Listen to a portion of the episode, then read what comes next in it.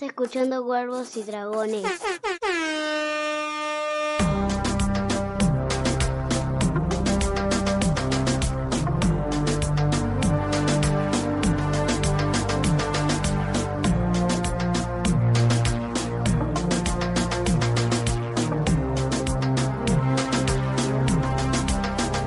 ¿Qué tal amigos?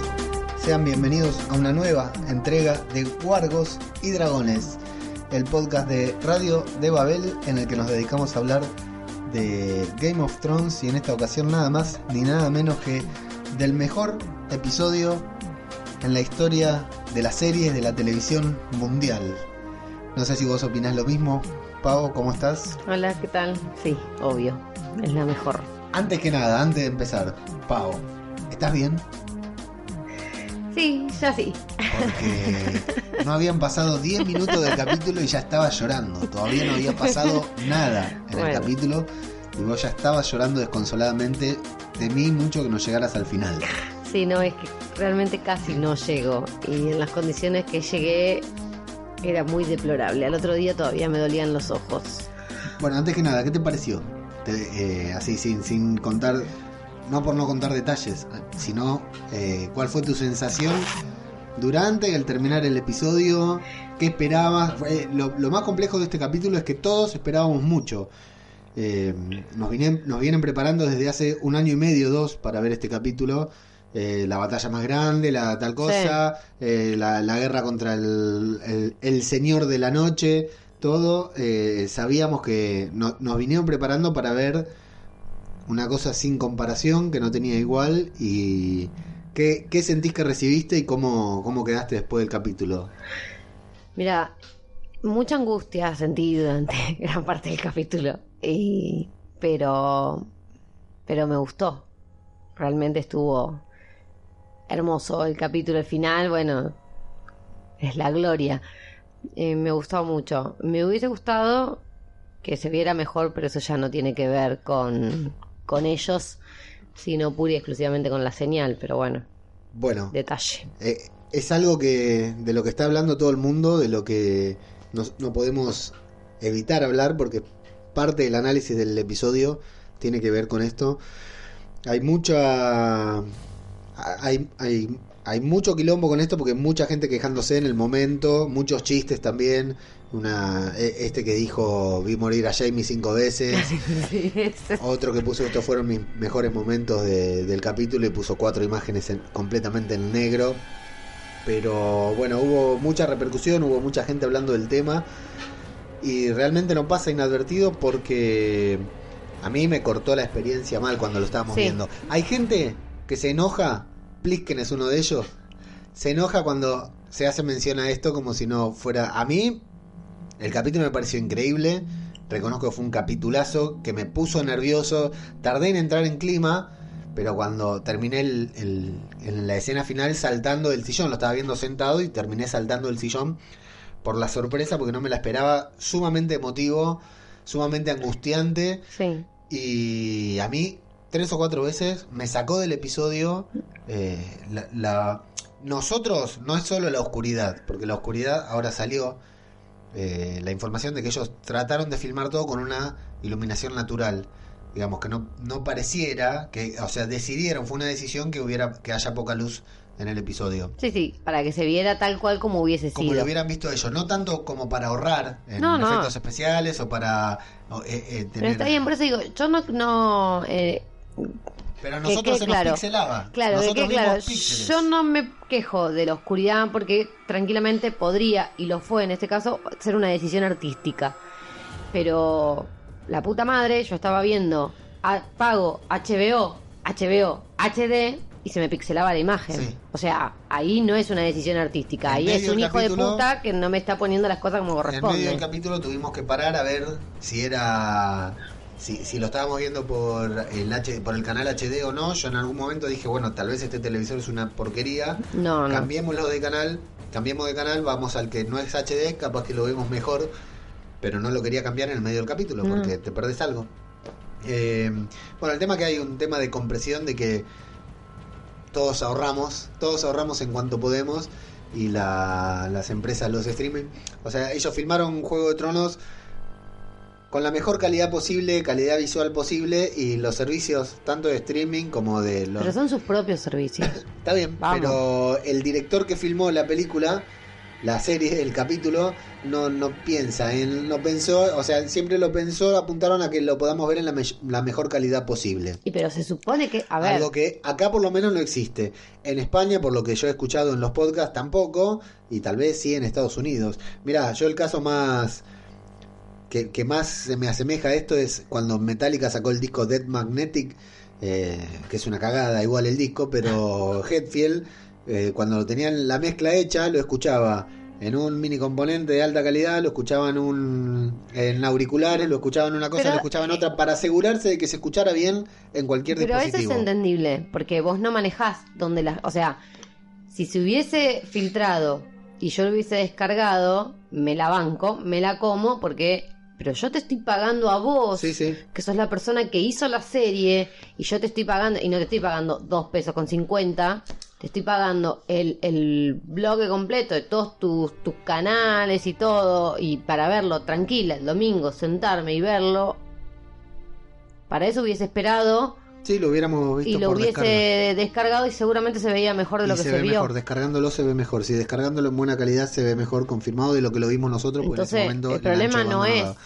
El No. problema es ellos, Yo claramente. Creo, yo creo que se deben querer matar porque que al día siguiente de semejante episodio, de semejante inversión, de semejante laburo, 55 Sí, sí. noches estuvieron laburando. Todos hablen del, de, que se de esté que se hablando vio como la mierda en lugar de mira qué buen capítulo. Yo creo que algo así no va a volver a pasar. Primero no va a volver a pasar un episodio como el que acabamos de ver. sí, van- los demás son todos de día. Y segundo, no va a pasar, no va a volver a pasar algo así porque ya van a estar más atentos o la verdad No, no. no, no sé. Lo mismo lo mismo pasa con el streaming de, de HBO Sí, sí. online y se sigue viendo como el orto y no, no, se ve y se igual traba y demás y también es pago. Dale. HBO es impresentable, impresentable, no, no Se sirve llenan la nada. boca hablando y es un Eh, desastre. Netflix le gana en, en todo, en Sí. todo. me- tal vez no en contenido, Netflix no tiene y anda a saber si tiene, si algún día va a tener una serie como, como Game of Thrones, pero le gana terriblemente en todo. Pero las no- que tiene, Vos con Netflix no tenés ningún problema. yo incluso la puedo ver en la escuela. Que tengo Claro. un internet Sí, sí. nefasta en la escuela Claro, y sin sí, embargo por 4G. Netflix me corre. Así es. Bueno, le pedimos disculpas a todos los españoles por el me corre, porque ya sé que están Ay. todos erectos Sí, escuchando esto. Es mi esposa la que lo acaba de decir. Que en, un mes, no me en un mes y medio va a estar paseando por ahí, por España, con este mismo vocabulario. No, voy a tratar de no decirlo. Muy bien. Dicho todo esto y hecho el descargo a HBO, que por suerte no nos patrocina, porque si no, no lo diríamos, al igual que otro podcast que sí es patrocinado por HBO. ¿Y no dijo nada? Dijo, pero justificó a, a papá HBO. Pero yo haría lo mismo, ¿eh? Yo haría lo mismo. Si a mí HBO me paga, me patrocina, yo también lo hablaría bien de HBO y de lo bien que se vio el episodio. Bueno, No, no, tampoco la boludez. eh, el episodio. Vamos a meternos. La verdad que por suerte no tiene mucho diálogo. eh, Es más, lo- más, más que nada que contar sensaciones, impresiones que algo ya fuimos diciendo. Empieza con un muy lindo plano secuencia. Empieza con Sam, con Sam nervioso, que le dan la- las armas ahí, que pareciera dudar si meterse en las criptas Sí, o sí, quedarse a ¿para luchar. qué me ofrecía luchar junto con todos los demás? La vemos a Liana Mormont. Sí. eh, vemos a Tyrion mirándose con Bram, lo que confirma nuestras falsas sospechas de que habían hecho un plan. Eso es. No, yo no decía que habían hecho un plan. Bueno, que, pero que algo le había yo dicho. creo que Bran hay- a igual Tyrion. hay algo de él que todavía no. Este episodio estuvo muy tranquilo, pero bueno, tampoco tenía muchas cosas para observar porque lo mantuvieron encerrado en una cripta durante todo el capítulo, así que como que no había mucho para ver y hacer miradas raras, miradas. Yo creo que era. Es un elemento distractivo. Lo hicieron para distraernos y que en este momento También. clave del último episodio todavía eh, pudiera quedarnos una luz de que algo le había dicho a Tyrion, de que algún plan posterior había No, y algo por el estilo. Bueno, vemos todo lo que es la preparación de la batalla, que es imponente. Vemos mucha gente, vemos los ejércitos formados, lo vemos a Yora, lo vemos a Fantasma junto a. Sí. Eh, vemos a los dragones, vemos a Sansa con Arya, a Sansa muy asustada, Sí. Se le ve en la cara el, el susto. Eh, vemos a John y a Dani arriba de un cerro, por decir de un vocabulario criollo, con, Una montañita. con los dragones mirando desde arriba. No se hablan, no se miran. No. En realidad está buenísimo este inicio de episodio porque no, no habla nadie, es puro clima. No recuerdo si hay música, pero es eh, son como, no sé, 8 o 10 minutos deben ser que van súper eh, eh, en silencio el episodio, te va mostrando toda la, la batalla y se nota desolador, se nota, te transmite el nerviosismo Sí. que nosotros ya traíamos al- antes de ver el capítulo, Sí, sí. que uno como espectador ya está viendo, te lo transmiten, que ellos sienten el mismo. Y llega entre las sombras Melisandre. ¿Qué tal, Pau? Ahí están todos esperando. Bueno, dale que se la, la cargamos. Que se... Bueno, ya aparece Melisandre. Menos mal que no, no empezaron con la catapulta antes de tiempo ¿Cómo porque se la mierda llegó Melisandre? ¿Dónde Ahí estaba? ¿Por qué llegó? no era la chica de la cara quemada, así que Sí. esa teoría la pueden descartar. Otra teoría que se fue no. al tarro. Y Eh, primer momento espectacular del episodio cuando Sí, les, les prenden prende- fuego los Arax a los Dothraki. A los Dothraki está buenísimo. al Eh, pedo, pobrecito. al pedo. Pero bueno, quedó lindo, digamos. Era, era un poco más de iluminación. Era nada más que para que veamos que cuando llegaron se cagaron muriendo todos. Fue, claro, fue una, una forma muy espectacular de Muy mostrarlo. artística. Y el momento en que se van encendiendo los Arax con la Sí. música que levanta fue, fue excelente. Eh, el saludo con Gusano Gris, Sí. que vienen del mismo continente, que seguramente se habían conocido ahí en Rocadragón. No recuerdo si los vimos juntos en una escena, pero conocer Pero es muy probable porque por Gusano Gris, Gusano Gris iba a todos lados donde estaba Daenerys. así. Missandei debe haber pasado, sí. Eh, Davos sale al encuentro de Melisandre y le advierte que. No, no le advierte, No, pero no. sale como Ella diciéndole, anticipa diciéndole, no me mates, Sí. voy a morir antes del antes de que llegue el alba. Lo cual me pareció piola también. Que, digamos, esa tregua, ¿no? Durante la batalla, porque no estaba como para ponerse a pelear entre ellos. No había, no había necesidad de perder uno más aparte de todos los que iban a perder en la batalla. Y la mirada con Aria, que a vos ya en ese momento te llamó la atención. Sí, porque fue muy intensa. Eh, igualmente todos pueden decir, bueno, sí, pero Arya la mira porque se acostó con Gendry y Gendry Sí. justo la nombró el, el capítulo pasado y demás y demás. Pero, y había algo más en esa mirada. Yo creí que era solo que Aria la tenía en, en su lista, que Melisandre estaba en la lista de, de Aria, pero... Yo voy a ser sincera, no me acuerdo ya la lista completa. Arya Yo- tenía demasiadas no, yo de la personas lista en completa esa tampoco lista. me acuerdo. Yo no sé si, es- yo dudo que haya estado, la verdad que no sé. ¿Melisandre? Sí, sí, sí, Melisandre estaba en la lista, sí, sí, eso confirmado por, por el momento en el que se lo lleva a Gendry, pero qué bien traído a cuento Bueno, en, la, en el episodio pasado cuando Arya se acuesta con Gendry que le habla de la Dama de Rojo para que nosotros la recordemos y para recordar que ella tiene un pasado en común, aunque yo no recordaba el momento exacto este que ahora, después del capítulo enseguida estuvimos viendo todos. Sí. Bueno, arranca la batalla y van los Dothraki a fondo a pelear Llora. contra nada. Vamos, Dothraki, Llora, buena decisión. y Fantasma. La verdad que yo eso no lo entendí. Está lleno de gente analizando las batallas. Yo no me voy a meter en analizar batallas porque bueno sería que estuviera vivo mi viejo para que haga un análisis de la batalla. Pero eh, igual es una pavada lo que hicieron de correr hacia la nada porque no se ve nada. Igual no es hacia la nada. Iban contra los salvajes. Lo que pasa que, bueno, se encontraron con, con el gigante que aplastó un par. Sí. No es que vi mal, porque no es algo Sí. de a ciencia cierta, saben que no se puede decir. Pero no van hacia la nada, estaban ahí. Sí. Eh, Y aparte eran los primeros. Obviamente maneras- alguien tenía que ir. Claro, ellos tenían que salir y después, ¿no? Con el diario del lunes, con viendo cómo salió la batalla, si los hubieran esperado, el resultado no hubiera sido distinto. No. Porque Creo que tampoco veían sido. nada. No. Creo que hubiese sido peor porque los. Este, los Inmaculados los iban a tener demasiado cerca también. Bueno, y el recurso nuevamente del fuego que se va extinguiendo, brillante. Ahí Sansa se asusta y Arya la manda a la cripta Sí. con un arma de vidriagón. Vuelven algunos caballos, algunos jinetes. Vuelve Llora con cara de, de que está hecho bolsa, de que qué pasó. Está bueno el momento en que se, se enfrentan a lo que nosotros nos vemos y les vemos las caras a los Dothrakis de que Sí. se asustan. Y eso que son Dothrakis. Y son Dothraki, sí. El, el mensaje de la batalla está bueno porque son salvajes, ya los Claro. vimos pelear y sin embargo se comen los mocos ahí. Y bueno, Dani, Dani, eh, van sintiendo, porque nunca se ve, van sintiendo que la batalla viene a- hacia ellos. Y una vez más, como que Dani se adelanta. No sé, yo estoy a Como favor que de... no era el momento. No, pero yo estoy a favor de Dani, ¿eh? Bueno, pero no era lo que habían planeado. Porque Eh, no, si John la quiere retener es porque no era el momento. Si lo que planearon fue ese... Si lo que planearon fue ese ataque de los Dothraki a la nada, el plan era una cagada. Igual sabían que el plan era una cagada. Sabían que iban a morir y que estaban solo ahí para distraer y, y hacer más lento la llegada. Pero ellos sabían que no había manera de que ganaran. Sí, Quedó claro en el episodio anterior. Sí, ellos sí. iban solo a... al gol del final, al gol sobre la hora. Todos atrás y Dios de nueve, como la canción de los Caballeros de la Quema. Todos atrás y Rolor de 9. Bueno, Gusano Gris que ve que la batalla se acerca. Voy a dejar la lapicera porque estoy haciendo ruido. Gusano Gris que se acerca a la. ve que se acerca a la batalla y se pone el casco con cara de disgusto. Sí. Y bueno, Dani decíamos que se, se sale. eh, John le intenta detenerla diciendo, bueno, para que venga el rey de la noche. Y Dani le dice: Esos que están ahí son míos. Los Dotraki, los Inmaculados. Sí, sí. Eh, digamos, ella Los, que los que mueren primero son los de ellos. Yo estoy, estoy de acuerdo, digamos, en que ha- había que moverse y John sale atrás de ella, de todas maneras, no sí, se sí, queda obvio.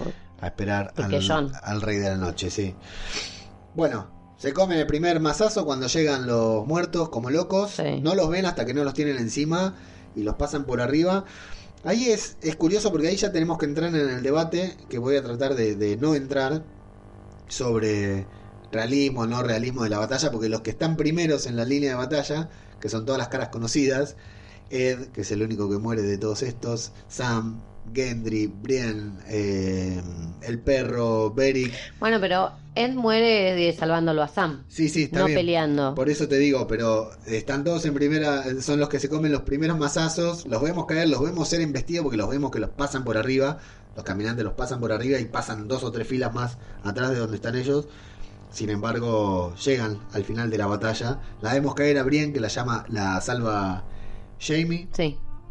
Y bueno, y entran a jugar los dragones de una vez por todas, empiezan ahí a, A a tirar quemar un poquitito gente. de fuego porque parecía parecía el momento y ahí está bueno que hay voy a dar una vuelta a una hoja para el oyente anónimo que tanto le Sí. gusta que yo dé vuelta los papeles le mando un abrazo muy fuerte Eh, vemos a Sansa que se ilusiona un poquitito en ese momento Sí.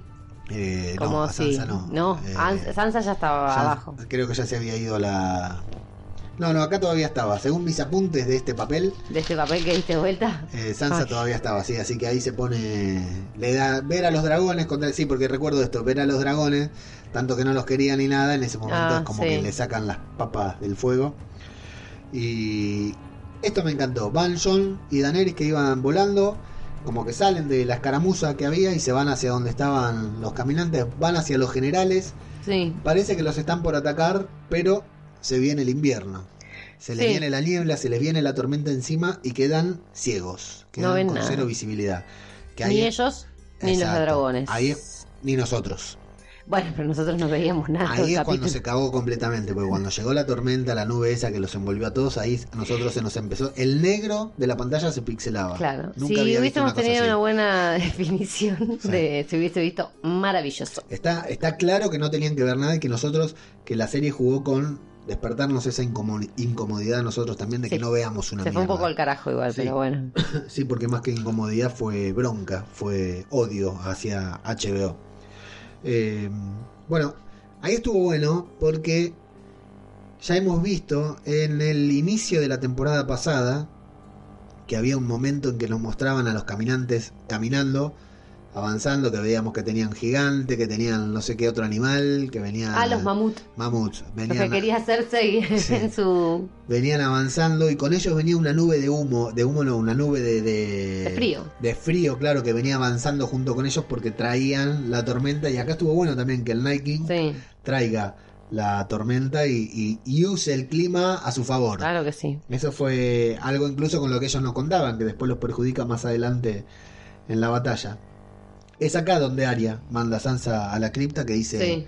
que no sabe usar ese arma y ahí tenemos un guiño al momento en el que John le da aguja porque le dice la punta la, la punta para adelante, dice, es la única forma de usarla.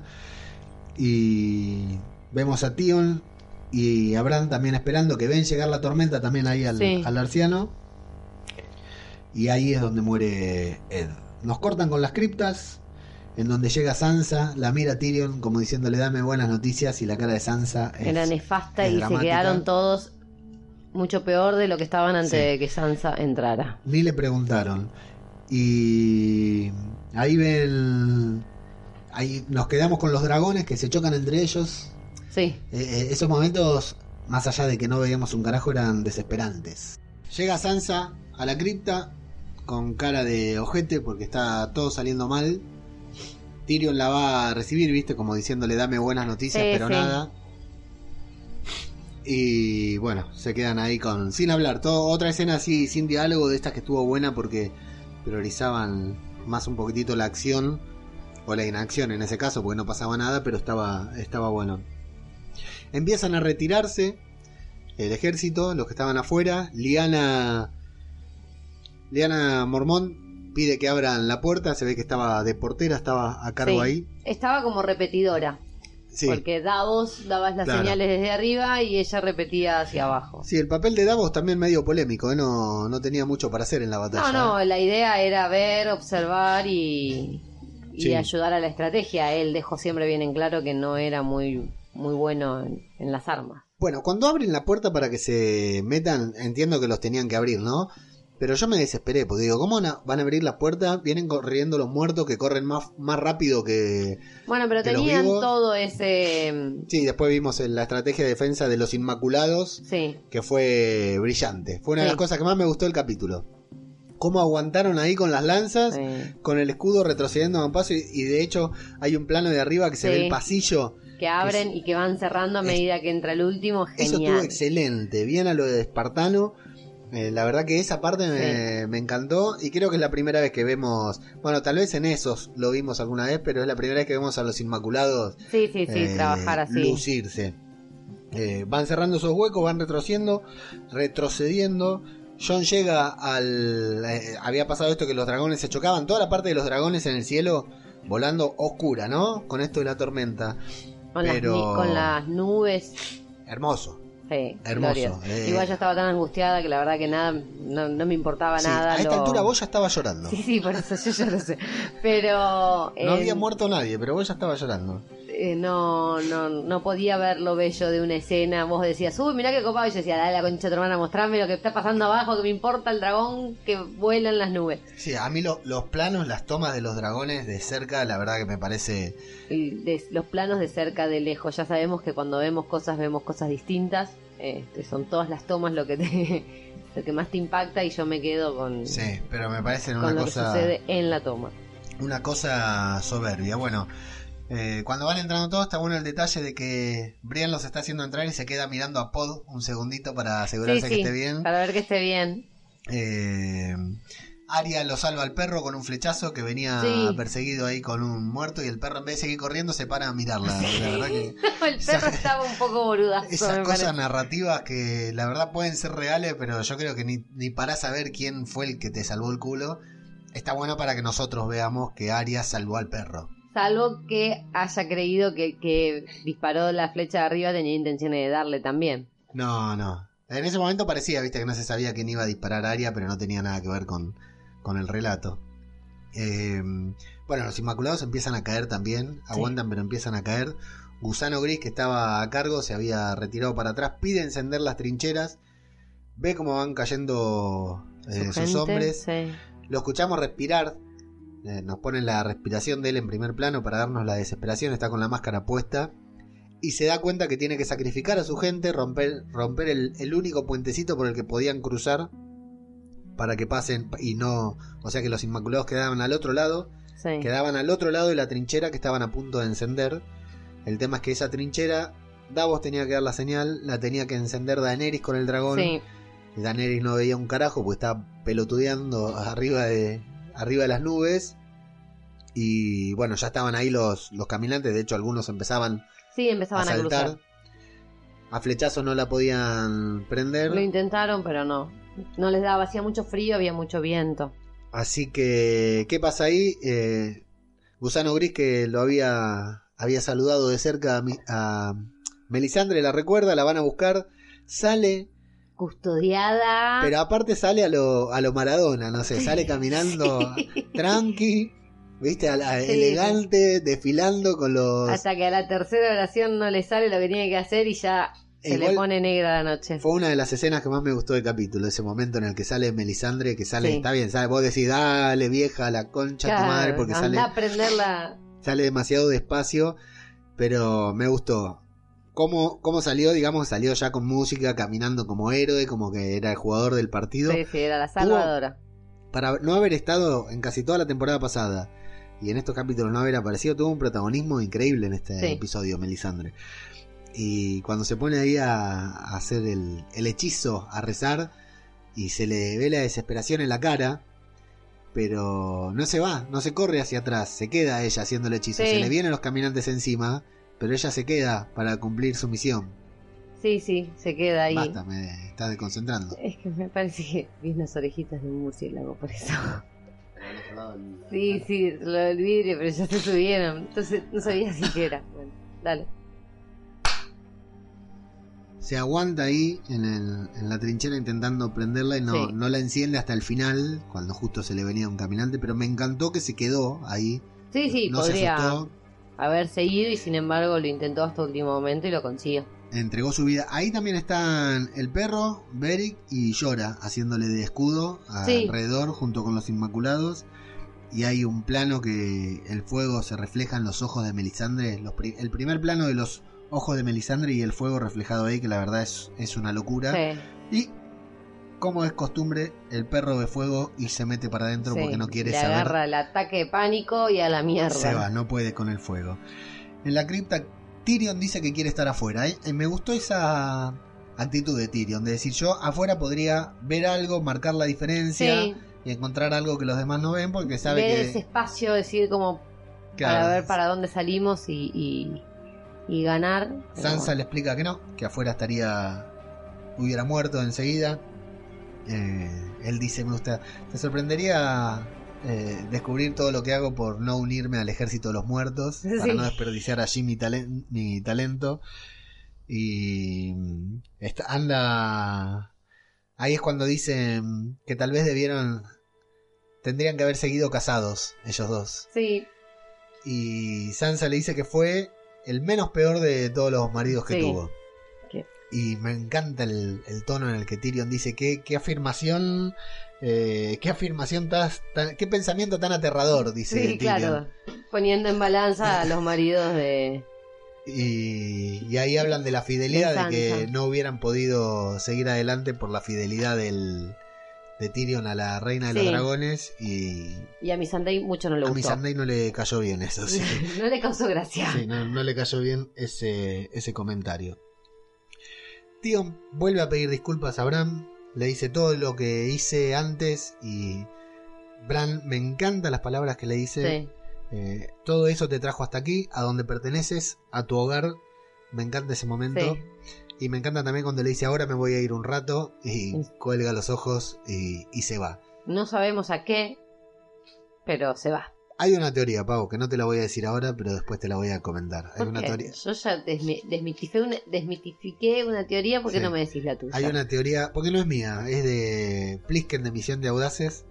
eh, muy colgada, no creo que se cumpla, pero muy buena teoría sobre el momento en que Bran entra en trance en este capítulo.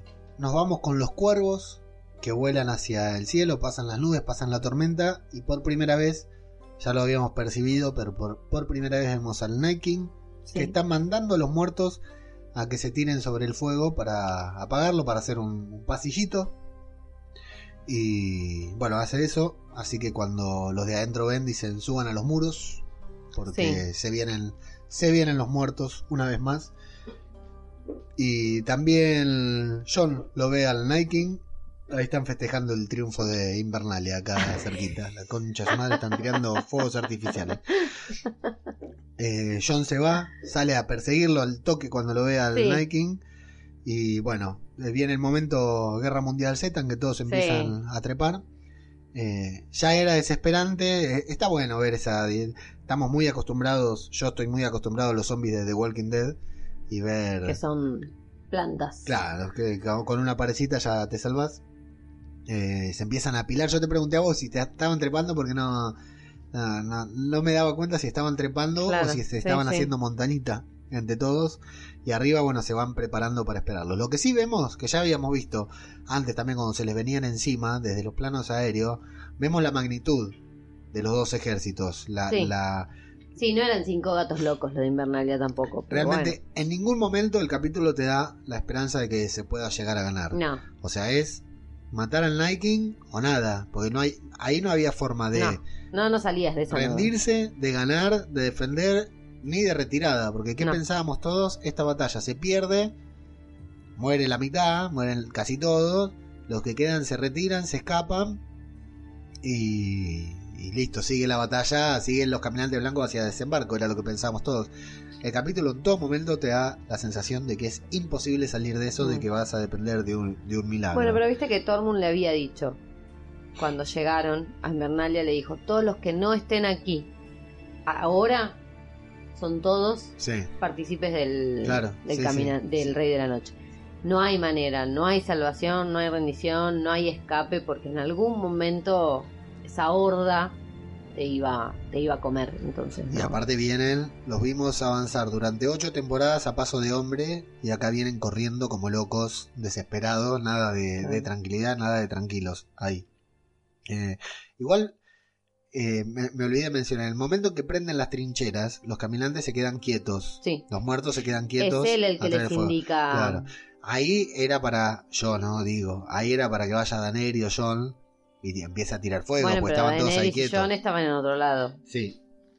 Pero bueno, me parece que era obvio que en algún momento iban a encontrar la forma de salir. Pero bueno, sí, nosotros estamos viendo la tele, ellos están peleando. Bueno, hay momentos de desesperación cuando los caminantes empiezan a subir porque van defendiendo desde arriba, matan a algunos, algunos llegan a trepar. Era, era imposible detenerlos, terminan entrando al castillo. Sí. El perro está por ahí todo cagado en las patas. Sí, sí, no está bloqueadísimo. Bloqueo mil tiene, no, no se puede mover de donde está. Bueno, y primer momento, como que desentona del capítulo, nos ponen una musiquita un tanto especial.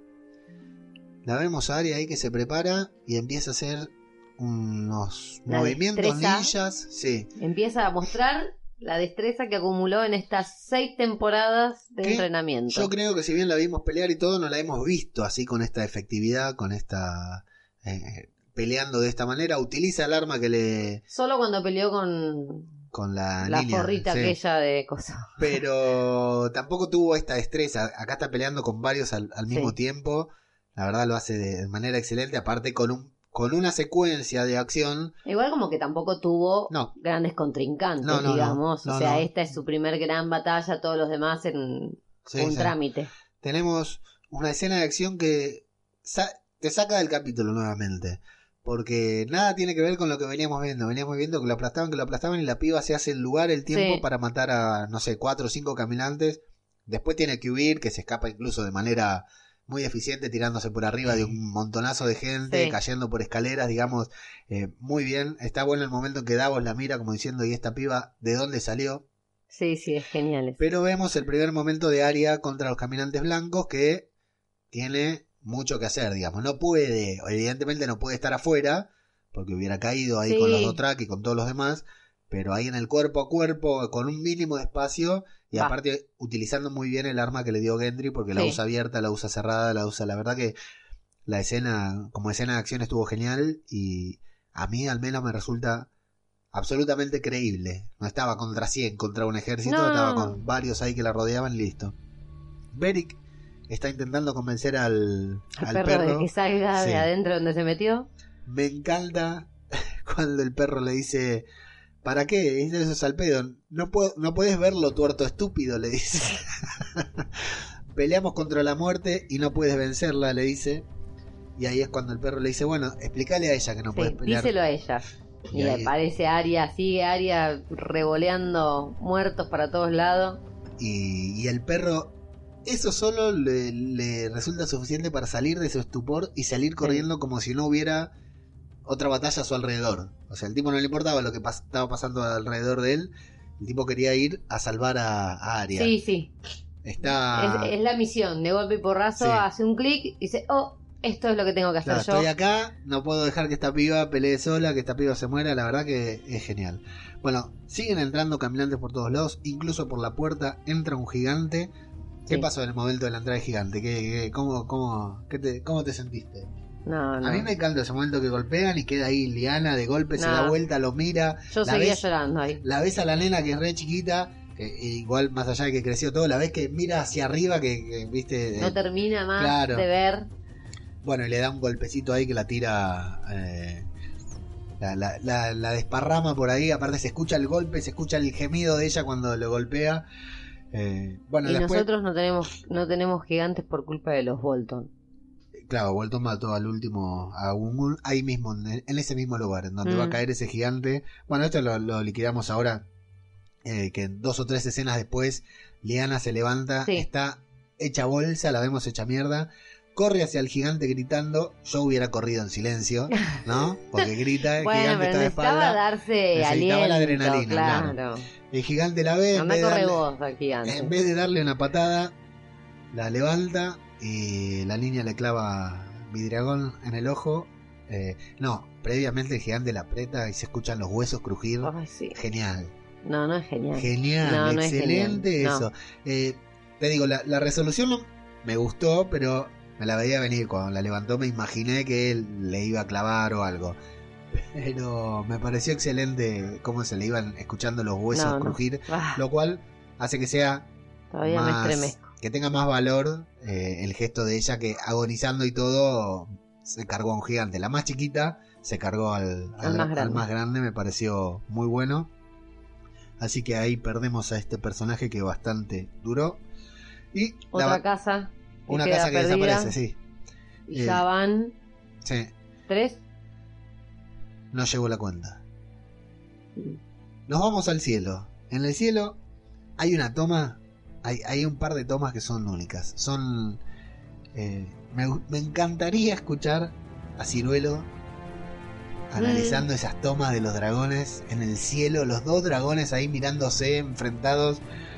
Son para cuadro, la verdad tiene Sí, que salir un, un, un Necesito esa artista, imagen. sí, un fanart con esos Necesito cuadros. esa imagen para mi, mi fondo Para de fondo de pantalla. Sí, para el fondo de pantalla de la compu. es la verdad que esa sola toma, la toma de los dos dragones en el cielo ya te hace dar cuenta de, de el tamaño de capítulo que estás viendo, el tamaño de Sí. serie que estás presenciando, porque no, no, no existe algo tan bien hecho como, como eso, nada. Eh, de golpe están ahí, ahí, viste, abajo hay aparte está bueno porque abajo es violencia, es muerte, es ruido, es desesperación. Sí, arriba es Arriba es desolación. paz, arriba hay nada. una paz Bueno, terrible. paz no. no. no, en ese momento hay paz. Están ellos incluso en un claro, porque no sé si bajan o suben y no están en el medio de la nube de la tormenta.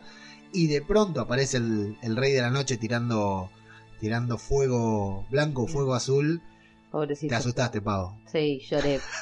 Para variar, lloré porque acá me hace cagar. A los dos se me carga Drogo y yo me quedo sin dragón y la mierda que los parió. Esa batalla aérea de tres dragones. Mi Es. pobre dragón lloraba eh, y no, gracias a Dios se salvó. Esa batalla aérea de tres dragones es excelente. Es un momento único. No, no- creo que volvamos a ver eh, eh, que volvamos a ver algo así en- en- a la brevedad. No, El rey la tiene con Daenerys, la va persiguiendo. John, John se cae, se va cayendo. sí, pobrecito. Hay un momento que nuevamente quedan ahí en el medio del cielo y vemos a los dragones con la luna atrás, el cielo todo claro porque están es lejos de la tormenta. Increíble. O sea, si ahora tuviera que ver las imágenes por separado, sabiendo que los dos dragones están bien, que Claro, ganan la batalla, disfrutar un ahora poco más, disfrutaría un sí. poquito más la, la escena.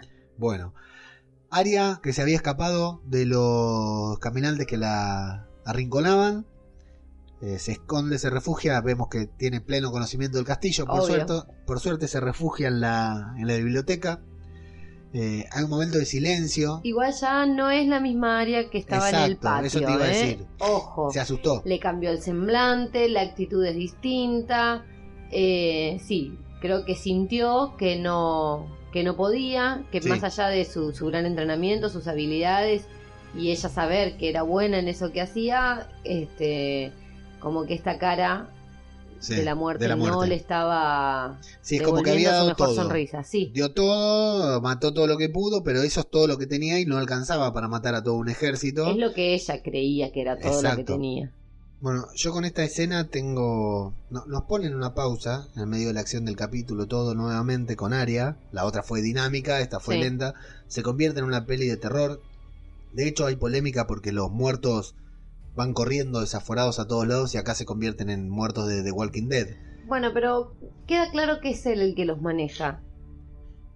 Y él les había dado el impulso para cruzar el fuego y después accionan y se enloquecen solo ante el otro. Sí, yo creo que no tenían a dónde correr, o sea que me los imagino ahora que empiezan a correr por los pasillos y van corriendo y no, no encuentran a nadie, Claro, digamos, por ahí eso. saben o, o conocen que hay una persona, entonces la empiezan a buscar, de hecho hay uno que se, se agacha, mira abajo de la mesa, Sí. Eh, pero tengo mis reparos. Eh, primero porque pone la pausa en este capítulo, pone silencio en medio de toda la, la masacre que había todo. Y segundo, escucharla con el pelotudo que estaba escuchando, ver la escena con el pelotudo que estaba escuchando reggaetón en la puerta de casa con un auto a, a todo volumen es increíble. Entre Sí. la oscuridad del hijo de puta ese con el reggaetón a todo volumen, yo no podía Eh, creer. nuestros vecinos y nosotros no compartimos mucho.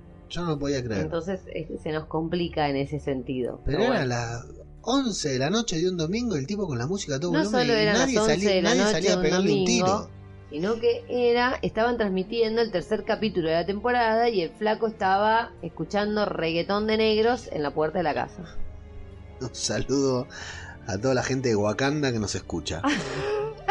Eh, muy bien, ahí seguimos. Eh, ¿Dónde nos quedamos? Con el reggaetón. Bien, bueno. La gotita de sangre de Aria que cae, muy de terror, muy... muy Sí, de- sí. la- la- la- pero, ¿qué vemos ahí? Vemos un Aria sigilosa, Sí, un área asustada, como vos dijiste, eh, que lo único que quiere es escapar, no, sí. no se anima. No quiere enfrentarlo. yo, yo, di- yo decía, ¿por qué no los pelea? Y bueno, ¿por qué no pelea, no les hace frente? Porque no eran tantos, les podía ganar.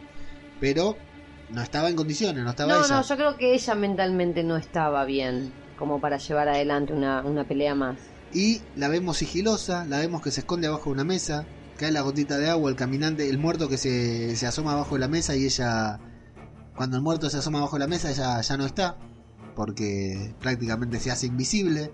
Sí, no la escuchan, no la ven, no la encuentran, les pasa No. por al lado, vos ves que ella está por, por, por un lado, Sí, sí, pasa por otro, o sea, se queda quieta, va para el otro lado y, y los tipos, tipos entre comillas, no la logran. encuentran, no. claro.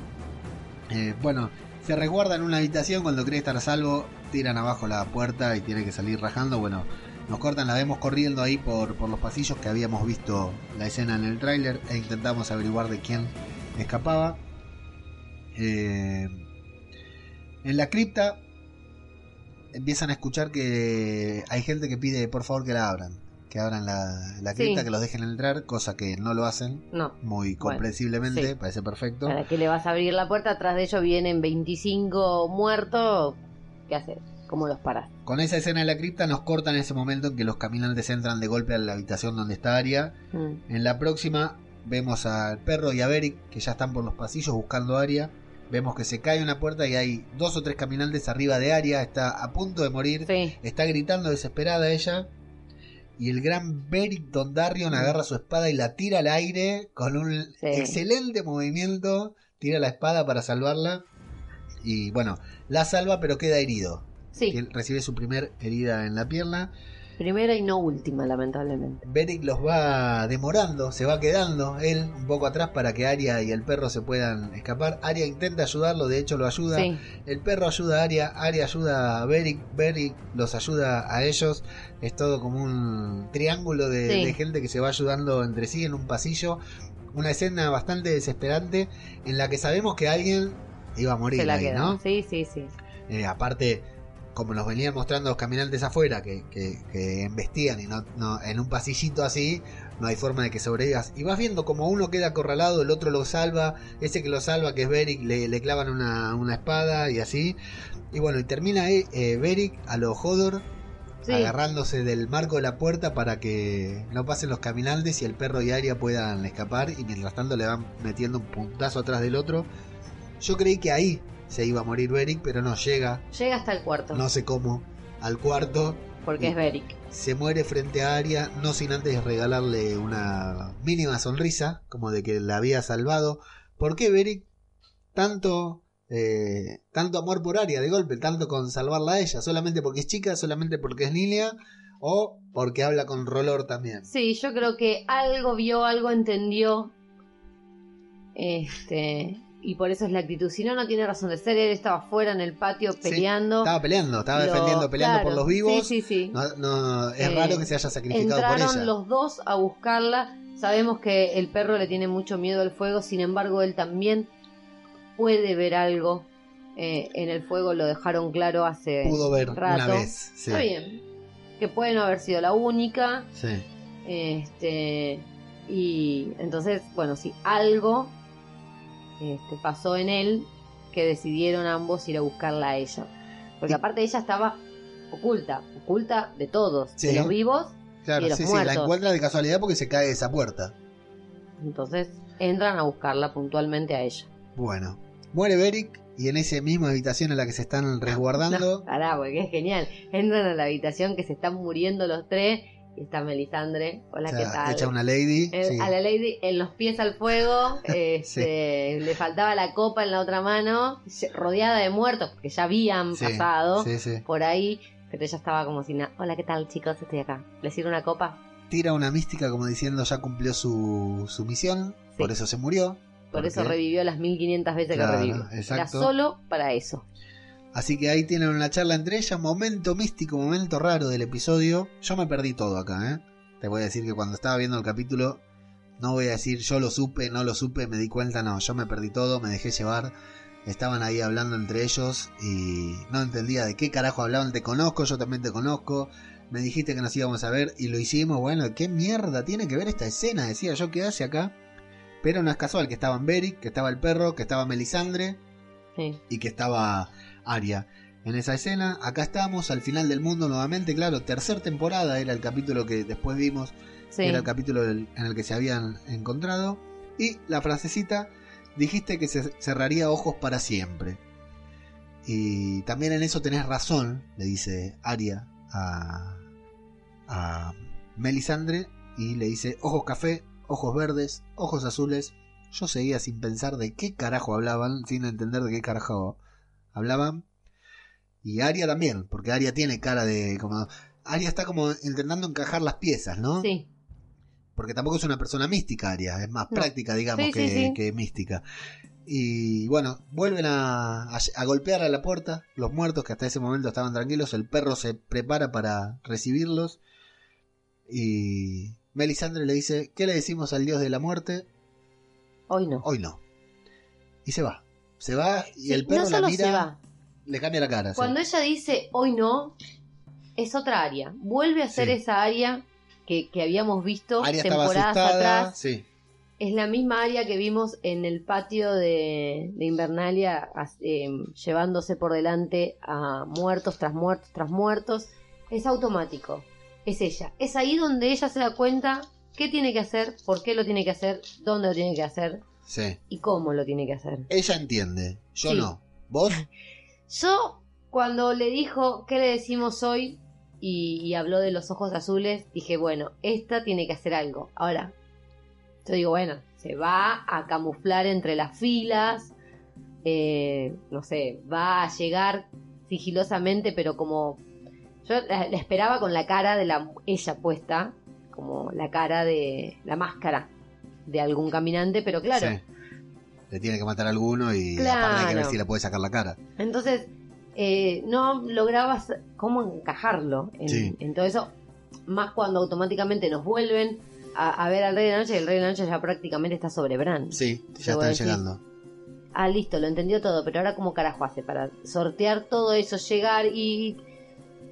Este, era eso lo que no, no me terminaba de cerrar en, en que sabía que algo tenía que ver con, con él o con ellos, pero no lograba encajar Bueno, cómo. nuevamente te felicito. Yo no, yo no entendí un carajo. Estaban ahí digo, ¿qué mierda están hablando?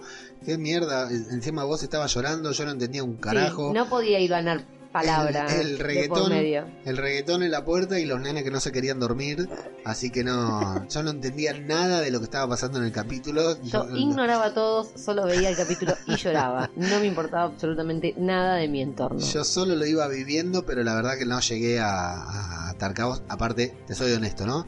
No tuvimos oportunidad de hacer la, la review eh, de toda la temporada, así que no me voy a ser honesto, no me acordaba, o sea, me acordaba que estaba en la lista, que se habían encontrado, Claro. que Aria le tenía bronca. No me acordaba de esas palabras que le habían No, dado. yo tampoco. Eh, lo único que te dije cuando pude hilvanar palabras es vamos a tener que ver toda la temporada otra Sí, vez. sí, es para verla otra vez.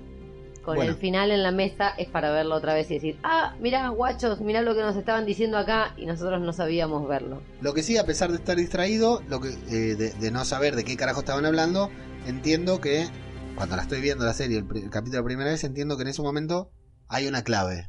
Sí, La pierdo, ya se me escapa, pero la verdad que no me preocupo cuando se me escapa alguna clave porque en algún momento me lo clarifica el, el realizador. Pero me pierdo la clave. Ahora, lo que sí, esa clave después te la entierran con 20 cosas más que pasan para que el episodio Sí. fuera sea sorprendente.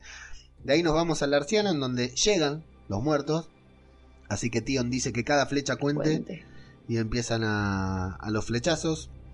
Eh, el Nike, mientras tanto, está atacando el, el castillo con el Sí. dragón y lo hace mierda. Sí. Es algo que esperábamos que suceda desde el minuto uno. No va a quedar nada de Invernalia, Pero- pobrecito. Johncito lo interpreta ahí, típico Sí. cuando van en carreras de auto. Eh, hay algunos que dicen que John no hizo nada, no hizo nada importante, pero este momento en el que John lo fue a buscar Lo hubiesen dejado, a ver si se la banca con y John. fue, claro, sí, Eh, bastante que se cagó y le, hizo cagón, levantar, y le hizo levantar todos los muertos alrededor para él poder seguir contra el lisiado nada más. Así que ahí golpearon la. Le choca con el dragón de costado. Hay una pelea de dragones que fue. Vuelvo a decir, todo lo que fue los dragones fue magistral. Porque esa pelea de dragones No. a- que se van. eh, No porque Drogon desgarrando, lloraba. Que se van mordiendo el cuello. Y encima uno no sabe qué dragón es cada dragón. Salvo cuando lo mirabas y veías que uno estaba re eh, con agujeros, hecho mierda, y dices, ah, no, este es el del Rey de la Noche. La verdad que ese momento de los dragones es genial. Aparte se ve que eh, que lo que, que le están dando a, a Viserion, que es el dragón Sí. de, de hielo. eh, se ve que lo están dando, que lo están golpeando con, con lo que hace. Está por lanzar la está por arrojar su lanza nuevamente que tanto me gusta el- los nervios que genera que el Nike agarre una lanza viste lo hemos Ay, visto en video de reacción cada vez que, que apunta con la lanza todos nos asustamos Y casi se la da, ¿eh? Sí, sí, pero no es en esta. En esta Drogon lo intercepta Ah. y, y el rey cae. El rey Mm. cae y yo, el rey cae de su dragón. Yo cae con su, John cae con su dragón que no sabíamos si queda, se había quedado claro. vivo o no, porque es la última vez que lo vemos. Finalmente está vivo, lo vemos, lo confirmamos en el tráiler, En el tráiler. no en el episodio. Me quedé a ver el tráiler nada más que para sí, contar, para saber quién estaba vivo y no. para contar cuántos dragones y demás habían Porque quedado. lo mismo pasó con Fantasma, que lo vimos en la primera embestida Sí. y luego no lo volvimos a ver, entonces no sabíamos si estaba vivo o muerto. Yo no sé si eso fue torpeza narrativa o qué, pero es raro que no te hayan mostrado, que no haya quedado en claro eh, si Fantasma vivió o murió, si Raegor vivió o murió. A mí me faltó el, el guardo de Aria. Yo me lo esperaba, ¿eh? Eh, podría haber aparecido, sí. Yo me la esperaba. Ahí, peleando junto a Fantasma, me la Sí, esperaba. Podría haber sido. No hubiera, no hubiera estado de más. No, al menos Eh, para de hecho mí. pasaron cosas de hecho pasaron cosas así en este capítulo la aparición de Melisandre más claro, o menos eh, tiene- ahí está. es así. Como apareció Melisandre en el medio de la Sí. nada, tendría que haber aparecido ella también. O que la hubiera salvado a Arya también en algún momento, hubiera estado Sí. bueno. Bueno, eh, Daenerys lo encara, Dracaris, y le tira con todo el fuego, que sabíamos que no le iba a matar porque faltaban 20 minutos de capítulo más o menos. Pero me sorprende a mí cuando el- tardan un ratito en mostrarte si lo había derretido o no. El Rey de la Noche sonriendo. Sí, hijo Esa de puta, sonrisa es la cínica, única vez que... La primera vez que vemos que, tiene, una que tiene sentimiento, le sonríe como diciendo a mí, mami, con esto, Sí. con este fueguito. Así que bueno, sabemos que el fuego de dragón no mata al rey de la noche. Y le tira un lanzazo, Sí. le lanza Qué la lanza. miedito. Qué miedito. Sí, ahí como qué salto que pegaste y lo, lo esquiva por poco. Fíjate cómo fue que yo te pregunté, ¿le dio o no le dio? Porque yo ni me había enterado si le había dado con, con la lanza. Así que bueno, John que estaba ahí cerquita lo empieza a correr, lo corre de atrás, saca la espada, dice, es ahora o nunca, lo empieza a correr y el rey que lo escucha se da vuelta bien de cagón. Eso, sí. en el barrio eso no se hace. No, no, no. En el Se barrio eso los no se mocos. hace. No. Cuando está John por cegar también levanta a los muertos. Me gusta cómo juega la serie con eso, que ya nos lo mostró una vez, creo que lo hicieron nada más en, en, Cuando está con los en Casa. Austera. Eh, y me gusta cuando lo ves que extiende los brazos y ya, Ya decís sabes, la puta la, que lo parió. la claro, mierda, sí, no queda uno ahora. Porque aparte estuvo bien porque hizo todo el rey. Eh, fue despacio, fue cínico.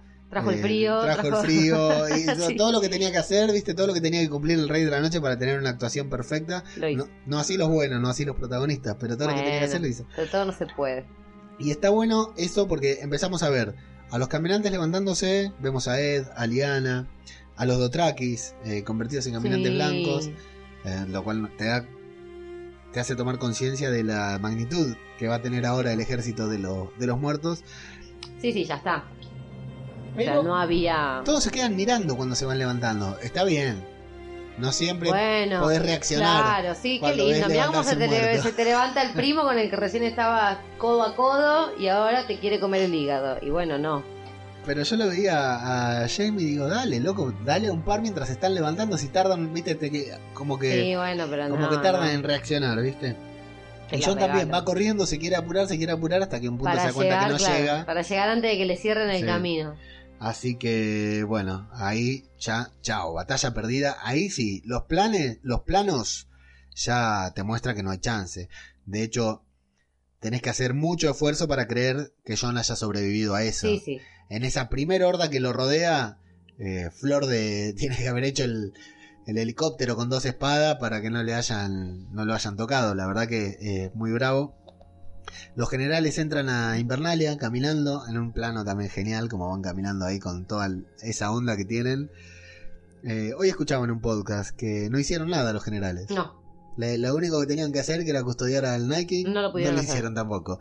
bueno, pero estaba Se levantan los muertos de la cripta, Sí. eh, en una escena que se había dicho que podía pasar, yo no creí que fuera a pasar y sin embargo pasó. Igual no se levantó ningún muerto copado. Eh, no lo sabemos, sí, no hicieron especial hincapié, pero sí, no, no, no lo sabemos. Bueno, eh, Tion le está yendo bastante bien defendiendo a Bram. Sí, se la está rebancando. sí. Él y sus hombres, obviamente. Sí, sí, está, está- lo está defendiendo bastante bien. Eh, a John le saca las papas del fuego, valga la redundancia, a Daenerys. Sí.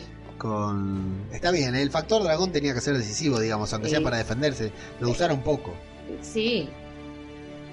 A ver, el primero que cayó con tres, ra- tres dragones conquistó todo, Sí. todo el continente. Entonces, Lo usaron, la verdad que lo usaron bastante poco. Y John, eh, cuando lo salva a Daenerys, baja ahí a tierra y no sé, John le grita a Bran, le grita a Daenerys. Sí. Y Daenerys le dice anda en vez de llevarlo. Un despropósito total. Se lo queda mirando. Bueno, igual ahí dos pasos más y Drogon cae de la peor manera. Ahí eso es lo que te iba a decir. Empiezan a subirse los muertos a Drogon Ay, en algo que no imaginé que iba a haber. No me imaginé ese momento porque claro, es un dragón enorme, los muertos, salvo con la lanza, crees que si no, eh, eso debe ser lo que creyó Daenerys, ¿no? Eh, la única amenaza que tenía el dragón era o Viserion sí. o eh, el Rey de la Noche con su lanza. Lo que pasa que, bueno, de golpe y porrazo hubo tantos. Claro, se le subieron dando, sí, sí, que es como una, Ah. una plaga que se le sube y encima estos muertos no es que te muerden, te, te clavan puñales, Sí, sí, sí. espadas, todo, digamos, lo que te te muerden también, pero hacen todo. Y esa escena es desesperante porque lo ves a Drogon que se queja, que chilla, Ay, que le duele, que hace caer a Daenerys, que eso es raro, Daenerys se cae, queda tirada ahí Daenerys sola, cae dos veces de Drogon. se va sin protegerla, el tipo se Sí. tiene que ir porque no le queda otra. Eso es genial como empiezan a caer los... Sí, Los se va muertos- sacudiendo y caen. Se van viendo que llueven, incluso adentro se va viendo que llueven muertos, es genial. Y llega, llora a sacarle las Sí. papas al fuego a Daenerys, llega en el momento justo, ahí a, a pelear al lado de ella en el medio de la A nada. pelear por su amor. Eh, John va tras el rey, va, eh, en realidad John quiere llegar a Bran porque sabe que el rey de la noche va hacia donde está Bran. Los ve a todos, los ve a Gendry, ve a Tormund, ve a Gusano Gris, ve a Brienne peleando. Hay un momento muy lindo que nos dijimos que están Brienne y Jamie peleando codo a codo. Sí. Eh, Brienne salva a Jamie, Jamie salva a Brienne y se quedan ahí los dos peleando. Que, Pau, esto te va a gustar, no lo, no lo deduje yo, tal vez vos sí. En ese momento en que Brienne y Jaime están peleando juntos, sus dos espadas son la espada de Ned. Sí, Está Ned peleando en Invernalia. Eh, todos dijeron que es como Sí. el regreso de, de Ned, que. Ned también defendió Invernalia. no, en el momento no me di cuenta si no hubiese llorado un poquitito más. Bueno, no. me gusta el momento en que John ve a Sam, que está a punto de morir, Sí, y dice, bueno, chao, viste, se lo, lo mira, es el único que mira dos veces, porque está cerca, lo puede sí, ayudar, pero bueno, pero tiene otra misión, él tiene que llegar a Bran, lo cual sí, a vos como espectador te hace ver y decir, bueno, no, este, la batalla está perdida, sí. o sea, todos estos que acabamos de ver pueden morir, incluso John puede morir, pero tiene que llegar allá. Sí, sí, porque si no ya está, terminame la serie acá porque Claro, listo. Daenerys no llega, se cayó del dragón. El dragón Drogon está destruido, pobrecito. Daenerys no va a llegar, está peleando ahí con Jorah por, por sobrevivir. Eh, el único que puede llegar, el único que va, Tion no va a hacer nada por defender a Bran. El único que puede llegar es Jon. No hay forma de que. Y encima te lo van mostrando que deja a Sam tirado en el piso, Sí. rodeado de caminantes, que no queda otra que, que, que se defienda solo o que muera. No, Jon no, lo- no puede hacer nada para defenderlo porque No, tiene que no, llegar hasta Bram. Eso está bueno porque te va plantando esa idea en la cabeza a vos. Eh, está bueno ese momento Sí, sí, también en y que. él sigue siendo fiel a su idea principal. Sí, sí, sí, él tiene que defender a Bram. Eh, cierra una puerta y de golpe se le tiran todos los muertos. Encima Sí. está re bueno ese momento. Bueno, la reja, cuando cierra sí, la reja esa. A Tion se le terminan las flechas, así que Mm. empieza a pelear con una lanza y pelea re bien. Sí, John la va protegiendo a Dani y me gusta el detalle de que ella agarre una espada sí, y se ponga sin experiencia, sin saber. sí. Se Eh, pone ahí. era un poquito flojo. Podría haber en estas seis temporadas, mientras boludeaba en Merín, Y nunca tuvo necesidad. eh, aprender a mover una espada. Dario, Dario le podría haber Claro. enseñado algo, ¿no? Eh, A lo único que le enseñaron es a coger a Daenerys. en las criptas nos muestran la tumba de Ned. Y ahí yo dije, no. No, bueno, pero. Porque pensé que nos iban a mostrar a, no, a no un Ned sin podía. cabeza Ned- Nada que es. un. Fantasma. Sí. Eh, están refugiados detrás de ella Tyrion y Sansa. Sansa Ahora, qué, toma qué oportuno. Porque, atrás de Ned. y claro, mira Bueno. dónde se fueron a refugiar. Y bueno, los está protegiendo. Ned. Claro, Sí, sí, ah, sí. sí, está bien. Eh, hay una escena casi sin sonido, con música, con un pianito. Eh, Sansa toma el vidriagón, se toman de la mano, Tyrion le da un beso, se, mira Mm. los, se miran a los ojos, ¿no? Como enfrentándose a, al último momento de, de De sus vida. vidas. Mm. Eh, John va deambulando sin, sin Sí. sentido por adentro de Invernalia, no puede No, llegar. Es también queda claro que conoce el lugar, se sí. crió ahí, entonces va a ir tomando atajos. Pero no, no puede llegar. Me gustó porque vos me preguntaste en- entre mi locura y dice, ¿y hasta dónde tiene que ir?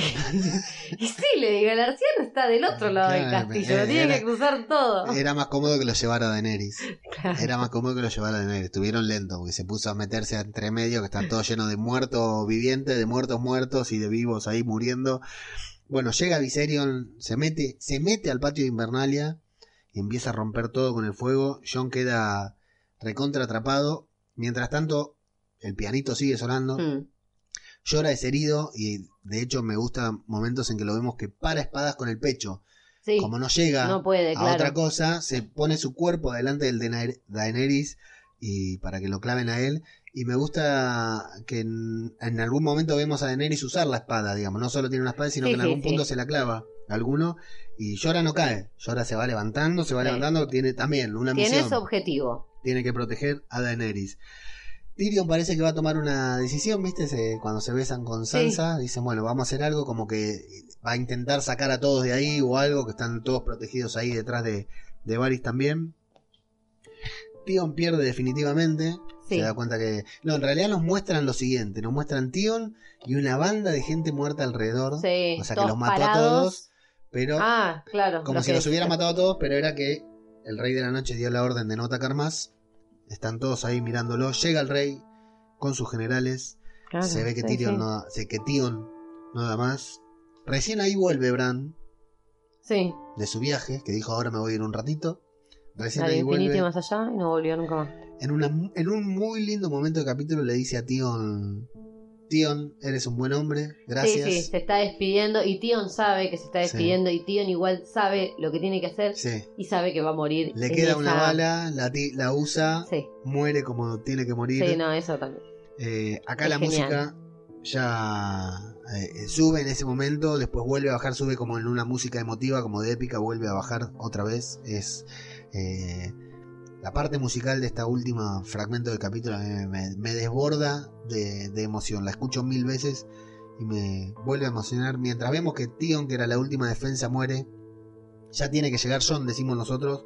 Nos vuelven a mostrar a John en el patio que no logra llegar, que no, no, no puede eh, hacer nada, que se tiene que refugiar ahora del dragón, no solo de los muertos. El dragón, ahí lo escuché a Plisken también que dice que pareciera que lo buscara él, porque le tira el fuego hacia donde está él, pareciera Sí. que estuviera haciendo de barrera entre él y el rey de la noche. Como si ¿Qué el puede rey... ser? Claro, sí, sí, podría ser, por eso no es para nada descabellado. Eh, Porque es él, es él el único que no lo deja pasar. Claro. Todos los demás obstáculos los pudo superar. Sí, el sí, único lo, que lo no podría puede. haber pasado. Al dragón no le puede enfrentar. Encima en un momento creo que pierde hasta la espada. Sí, si no me equivoco. Eh, Sí, el último enfrentamiento lo hace sin la espada. Ahí sí, ya se pone todo, todo cámara lenta, eh, todo música, todo música muy emotiva. No, no termina de ser dramática, emotiva, épica, es una Uf, mezcla de todo, la música no de la suspenso. se corta la música de golpe, Sí. Bran y el Rey de la Noche se miran a los ojos y... ¿Qué pensaste ahí? En ese momento, ¿qué pensaste? ¿Qué pensabas? Quiero saber qué pensabas en ese No, momento, aparte de llorar. Aparte de seguir llorando. y- No, no, es que no, no lo podía creer. De Aria no te acordabas, ¿no? No, es, no es que no me acordaba, es que no sabía cómo. Claro, O porque sea- nunca nos la mostraron haciendo el camino que no podía hacer John. O sea, yo en todo momento supe que desde que le dicen eso a Aria y Aria cambia y toma la decisión y demás, que algo ella tenía que ver en la resolución. Lo que mi cerebro no podía encontrar era la manera Sí, de, de enganchar.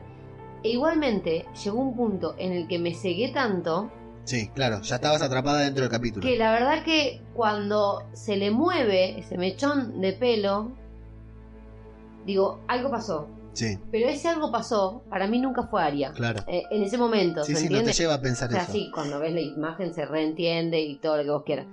Pero no, nunca logré de, descifrar Sí. por dónde iba a venir. Yo en ese momento, mirá cómo es, ¿no? Yo estaba también completamente atrapado por el episodio, me estaba encantando con, con los defectos, con las cosas estas que digo de los Sí, bueno, y de los cual. píxeles y de una cosa y otra que te iban sacando. En ese momento me parecía recontra dramático. Yo lo único que pensaba era que John iba a llegar y John no llegaba y el rey estaba ahí, listo, John no iba a llegar. No, Eh, tal vez podría haber, ahora estoy pensando que tal vez podría haber sido Drogon, aunque lo habíamos visto re mal, no sabíamos si estaba muerto Drogon, ese es sí, el sí. tema. Es que no sabíamos si, ningún, si alguno de los dos estaba Claro, sí, vivo, sí, tranquilamente en ese momento los dos dragones podían estar muertos. Daenerys y en pedo, Jon, porque la batalla era Jon contra el rey, el partido era Jon contra el rey de la noche. Jon no llegaba, eh, ya había muerto, no había nadie más. ¿no? Yo acá dije, Bran le va a hablar. Van a hablar, le va a decir algo, Bran va a hacer algo, Bran le va a Sí, decir, Bran bueno, va a salir caminando. Porque, hasta acá llegaste, Bran se va a levantar. Yo acá creí que era la movida de Bran, porque aparte es tan místico, tan misterioso todo, y Bran se lo tomaba todo con tanta calma, no se asustó, no se desesperó ni nada, como con resignación, con entrega. Yo pensé que era la movida de, de, de Bran en ese momento. Estaba esperando que algo iba a levitar, viste, iba a ser la gran profesor Javier, no sé qué iba a hacer, pero estaba seguro que era Bran.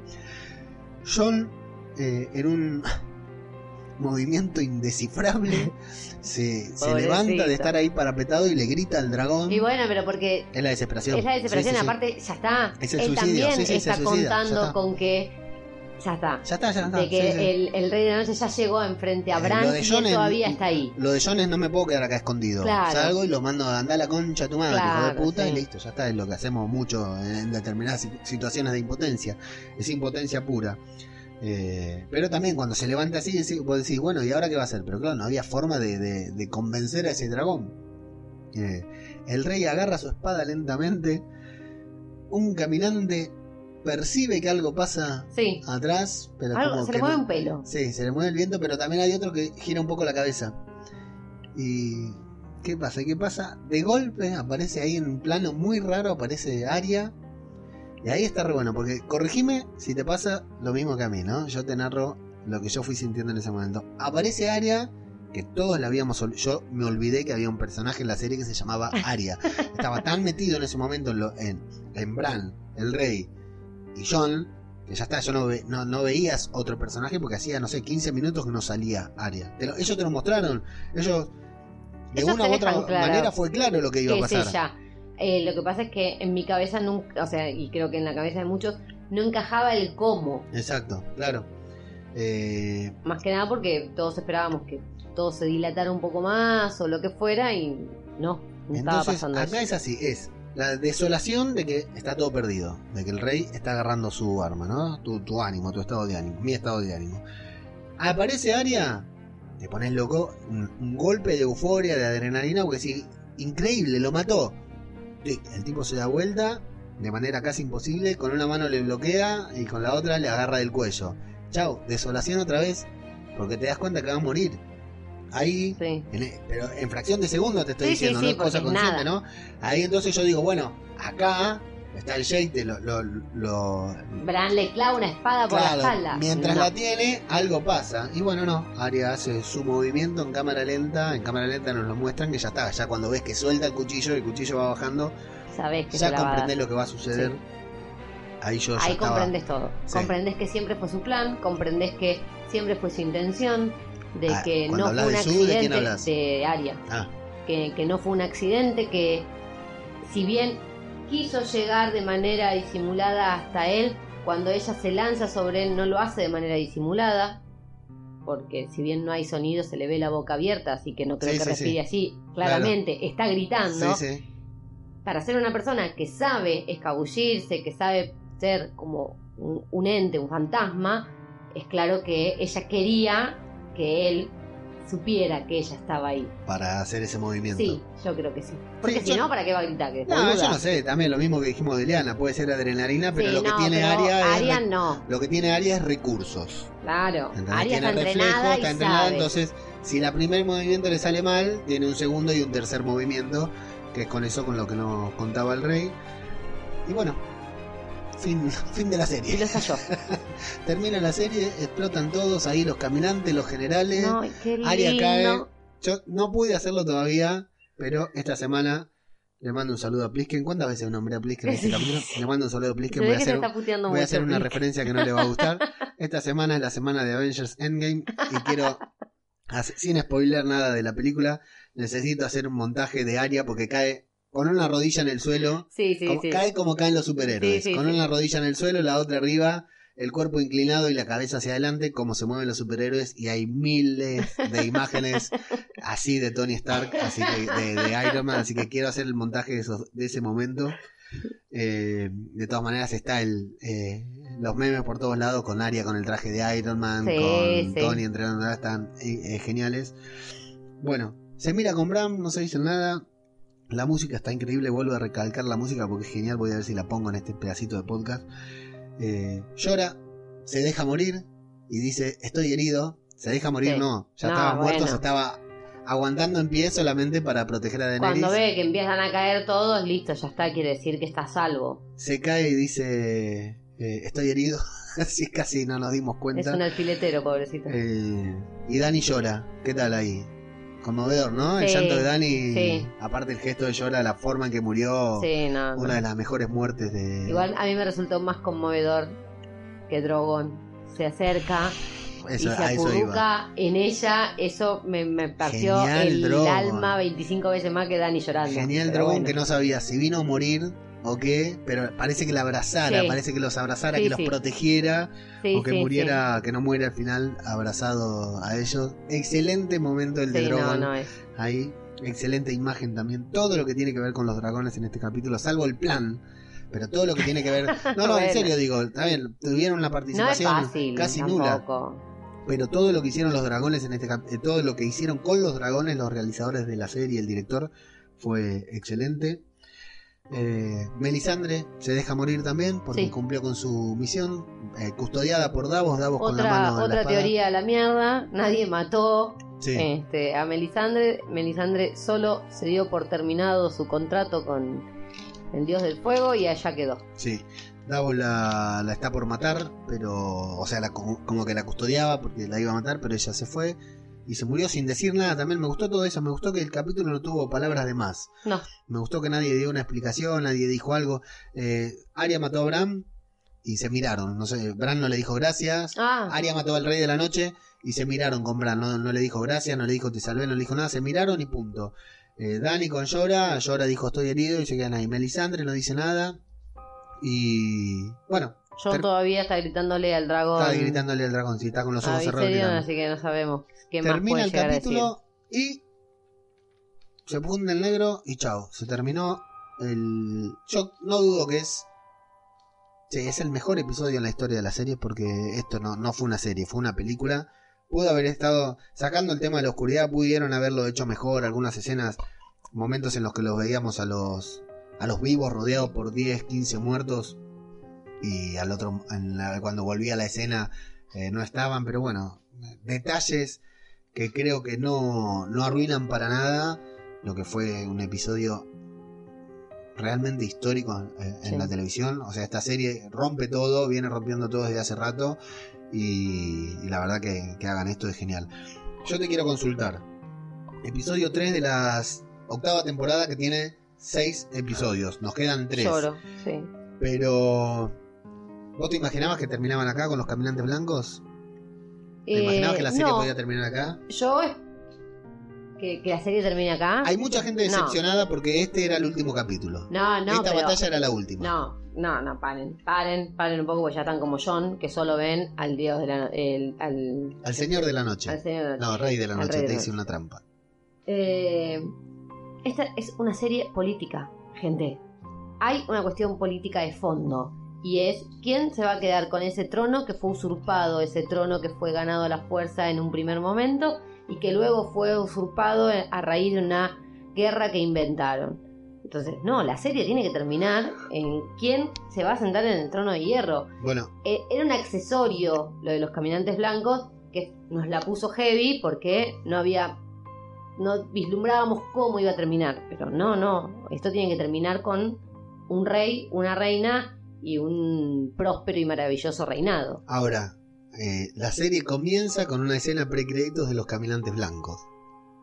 sí porque es eh, lo que más eh, generaba o sea es, es la parte fundamental y es lo que desencadena todo Sí, Vos imaginate que no.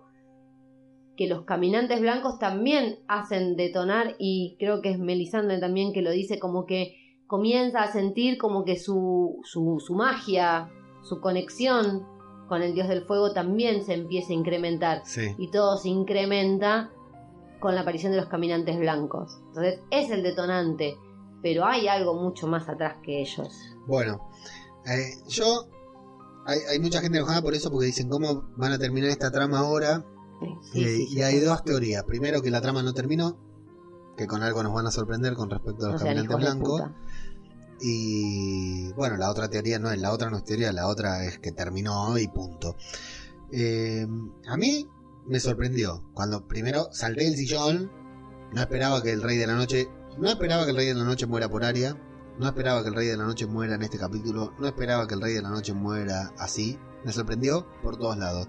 A mí sentarme a ver un capítulo en el que a vos ya te dicen, en el que vos desde el año pasado sabés que el tercer episodio de la octava temporada lo dirige Miguel Zapochnik, entonces vos sabés que va a ser un capítulo de batalla, que es la batalla de los caminantes blancos, en un capítulo donde Vos prácticamente no sé nada. en un capítulo en donde prácticamente no va a haber sorpresa, que me sorprenda, eh, me gusta.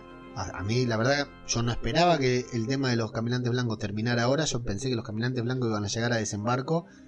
Y el tema de que no haya llegado y que para mí me hayan eh, modificado mis expectativas, me, me hayan generado unas expectativas y luego no que no las hayan cumplido, sino que me hayan sorprendido, que me hayan cambiado lo que me hicieron creer. A mí eso me, me encanta, eso se lo agradezco a la serie, me parece genial. De todas maneras, a la serie le quedan tres capítulos. El último capítulo siempre, o, o en casi todas las temporadas de Juego de Tronos, la verdad que ahora no recuerdo exactamente, pero diría siempre, no tengo fresco el recuerdo de, de- sí, sí, está bien, ya lo confirmé, lo acabo de confirmar en un flashback que hice. El último capítulo de la serie siempre es un capítulo con poca acción. Es un capítulo donde se acomodan las cosas. Yo estoy seguro que el último capítulo de esta temporada no va a tener acción, no va a pasar nada dramático. Va a ser más que nada para mostrarnos cómo queda la cosa después de lo que va a pasar en el quinto, que no sabemos qué es, pero lo dirige también Miguel Zapochnik. O sea que tenemos una batalla. Supuestamente debería haber una batalla porque de todas maneras falta una batalla porque para qué tenemos a la, a la Legión Dorada, a la Compañía Dorada. Pero no necesariamente porque Miguel Zapochnik también fue el director de Vientos de Invierno, que es el capítulo en el que eh, Cersei hace explotar el, el septo. Bueno, Pero no es de batalla. no, está bien, pero bueno, es un capítulo heavy, es Sí, un sí, capítulo sí, en donde termina una trama Pero también. ese- por eso te digo, es el quinto capítulo el que dirige Miguel Zapochnik. Entonces, el sexto no lo dirige él. No importa. Para mí, por estructura de la serie, el último capítulo de la serie va a ser el que te muestre cómo va a quedar eh, Westeros después ser. de todo. Me, me imagino Yo no creo así. uno muy, muy centrado en eso porque sería muy denso. No, no, pero yo creo que nosotros lo necesitamos. ¿eh? No Pero- puede no, sí, obvio, Esta serie no puede terminar sí, en batalla. vale. Y si Pero termina en una batalla como la de hoy, no pueden terminar como la de este fin de semana. Eh, la batalla terminó y se fue a negro. La serie no puede terminar así. No, Y no, si te dan muero, un epílogo de 15 minutitos, es muy corto, no te alcanza, porque te tienen que explicar mucho. Sí. Entonces, para mí, el último episodio va a ser todo epílogo. Buen epílogo, no aburrido. Ya igual demostraron como que les gusta cerrar, como, o sea, la la- el capítulo previo a esta batalla Sí, fue de cierre. sí, sí. De cierre de personajes, de historias, de, remem- de rememorar. del- Entonces, no, yo no creo que estaría, que fuera descabellado que lo hicieran. A mí me encantaría. Bueno, me encanta. O sea, que, que me No, cierren no, la historia, que me cuenten fulanito y menganito. No tengo y... dudas. Pero bueno. Estamos en el tercero. El cuarto, yo creo que se van a volver a acomodar las piezas. Vamos a ver qué pasó después de esto. y- ¿Cuántos quedaron? ¿Cinco? Y, y cómo encaran el tema con, con Desembarco del Rey. El quinto va a haber una movida importante. Y el sexto se me ocurre que va a ser de acomodar las piezas. Si bien puede haber alguna sorpresa o algo, dejar todo en su lugar. Hay gente que dice, no pueden eh, terminar con esta batalla. No pueden hacer esta batalla y terminar con esta trama antes de que la serie termine. Yo lo que digo, muchachos, la serie ya terminó. Sí, sí. A la serie le queda un capítulo. Si bien le quedan tres, para mi forma de ver, le queda un capítulo. Esta batalla, esta trama tenía que terminar. Si no terminó, joya, ¿eh?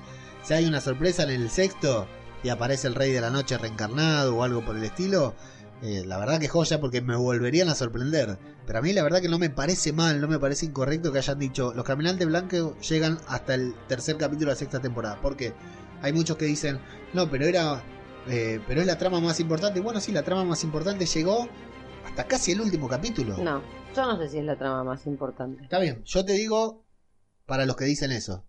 Yo la verdad que no sé cuál es la trama más importante. A mí me gusta que la serie me vaya llevando. Mira, llegamos a la cuarta temporada o quinta es, cuando muere John.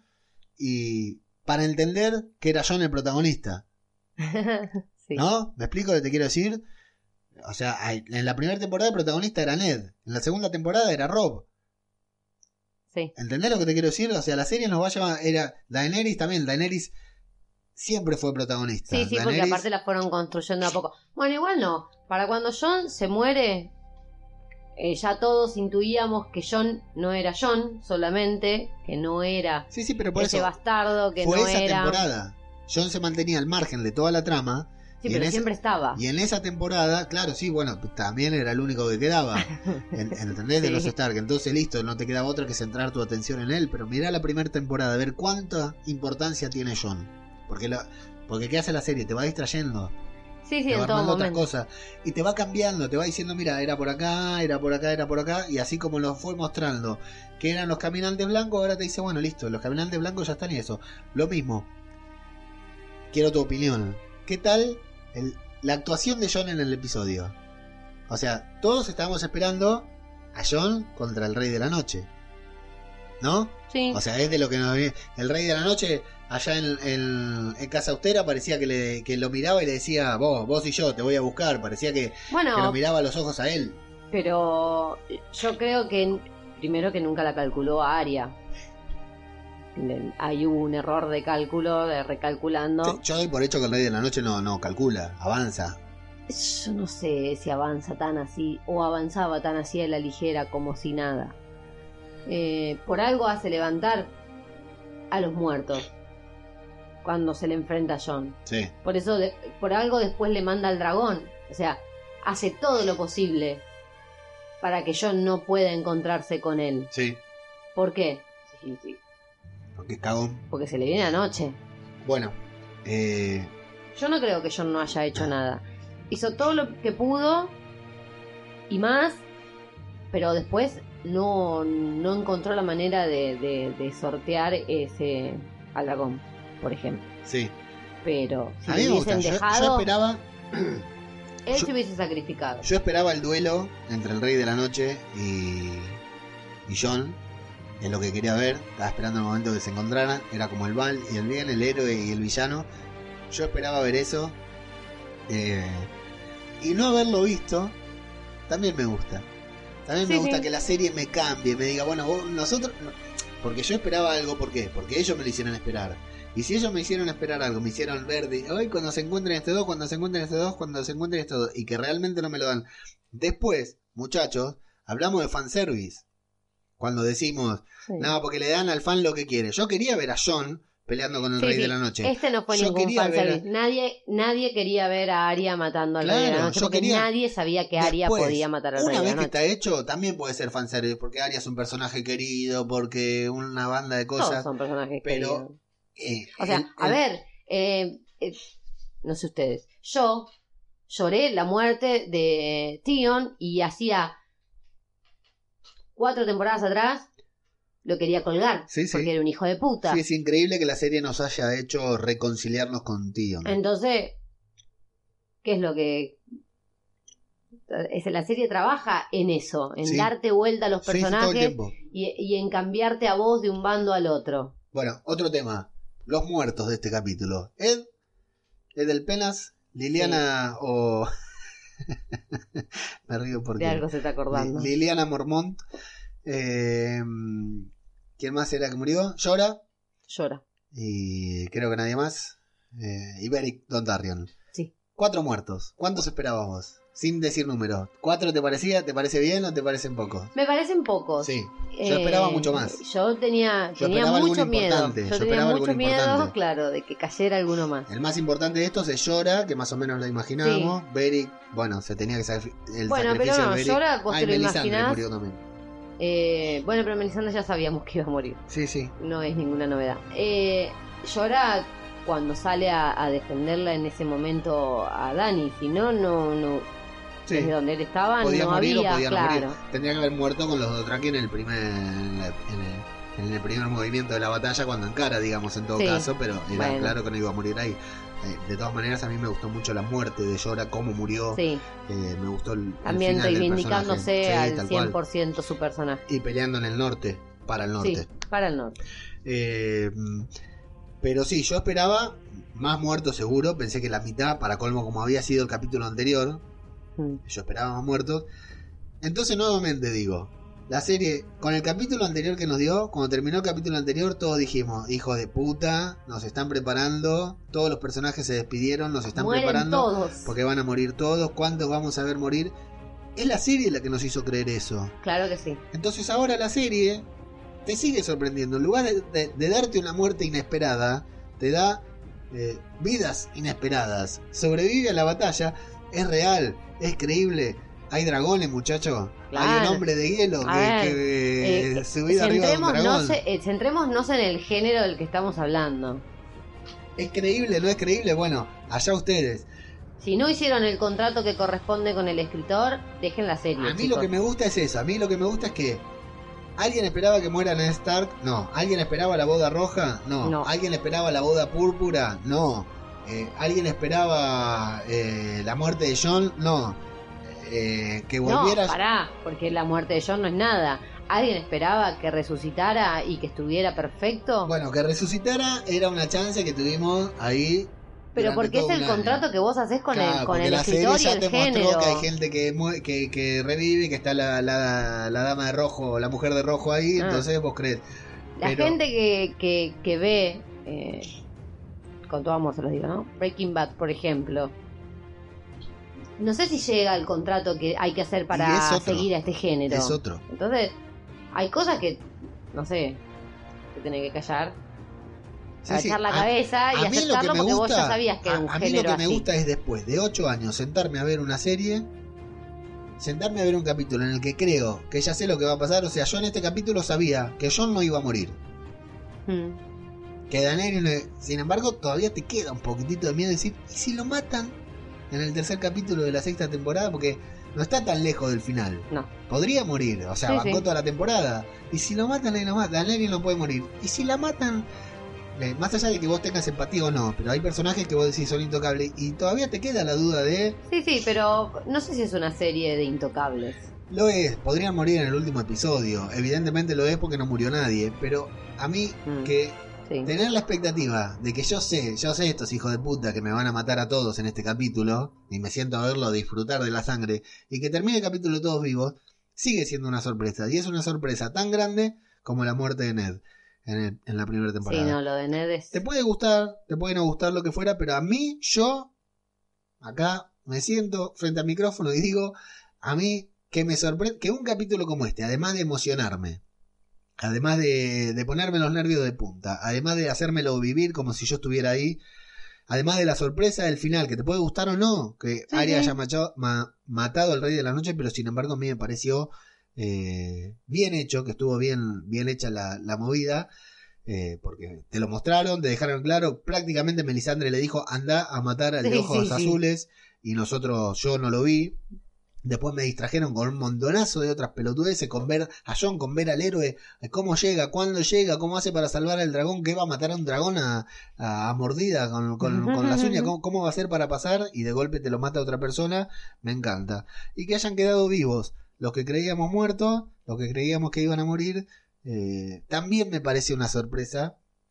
Y, y bueno, que la trama de los caminantes blancos termine acá, si es que terminó acá, la verdad que también me parece eh, una linda sorpresa porque yo pensé que la iban a postergar hasta... De hecho, una de las cosas que pensábamos antes de que empiece la séptima temporada, la séptima, no la octava, la séptima temporada era, seguramente la séptima temporada se trata de la guerra con Sí, Cersei y toda la y la octava... octava con el Caminante Blanco. A cagar. Siguieron con las dos tramas hasta el final y faltan tres capítulos que de los tres capítulos, para mí, yo estoy seguro que importante, choqueante, es el, el quinto. Estoy seguro que en los otros dos va a haber cosas, va a haber trama, pero no va a ser nada impactante.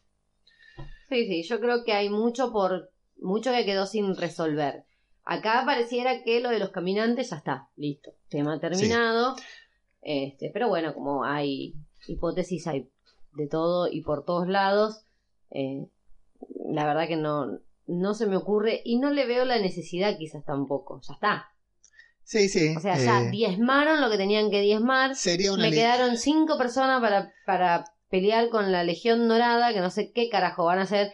A todo esto, no nos olvidemos que tenemos a un asesino camino al Sí. norte para hacerme cagar a los únicos dos que me quedaban también. Sí. Que uno que más o menos, que uno que piensa y puede llegar a armar una estrategia que igual no le salió una de todas las que pensó hasta el momento.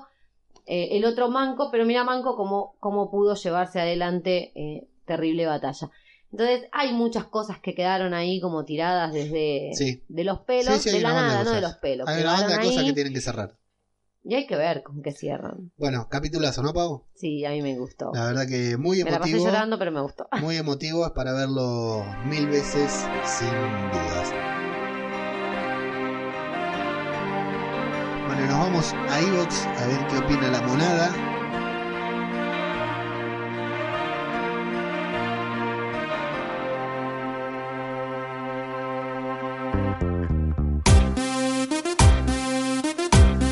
Tenemos los primeros comentarios, los voy leyendo yo, que son Rafa Herrero que hace la pole Tal gorro, el amigo Tal gorro que dice plata o plomo.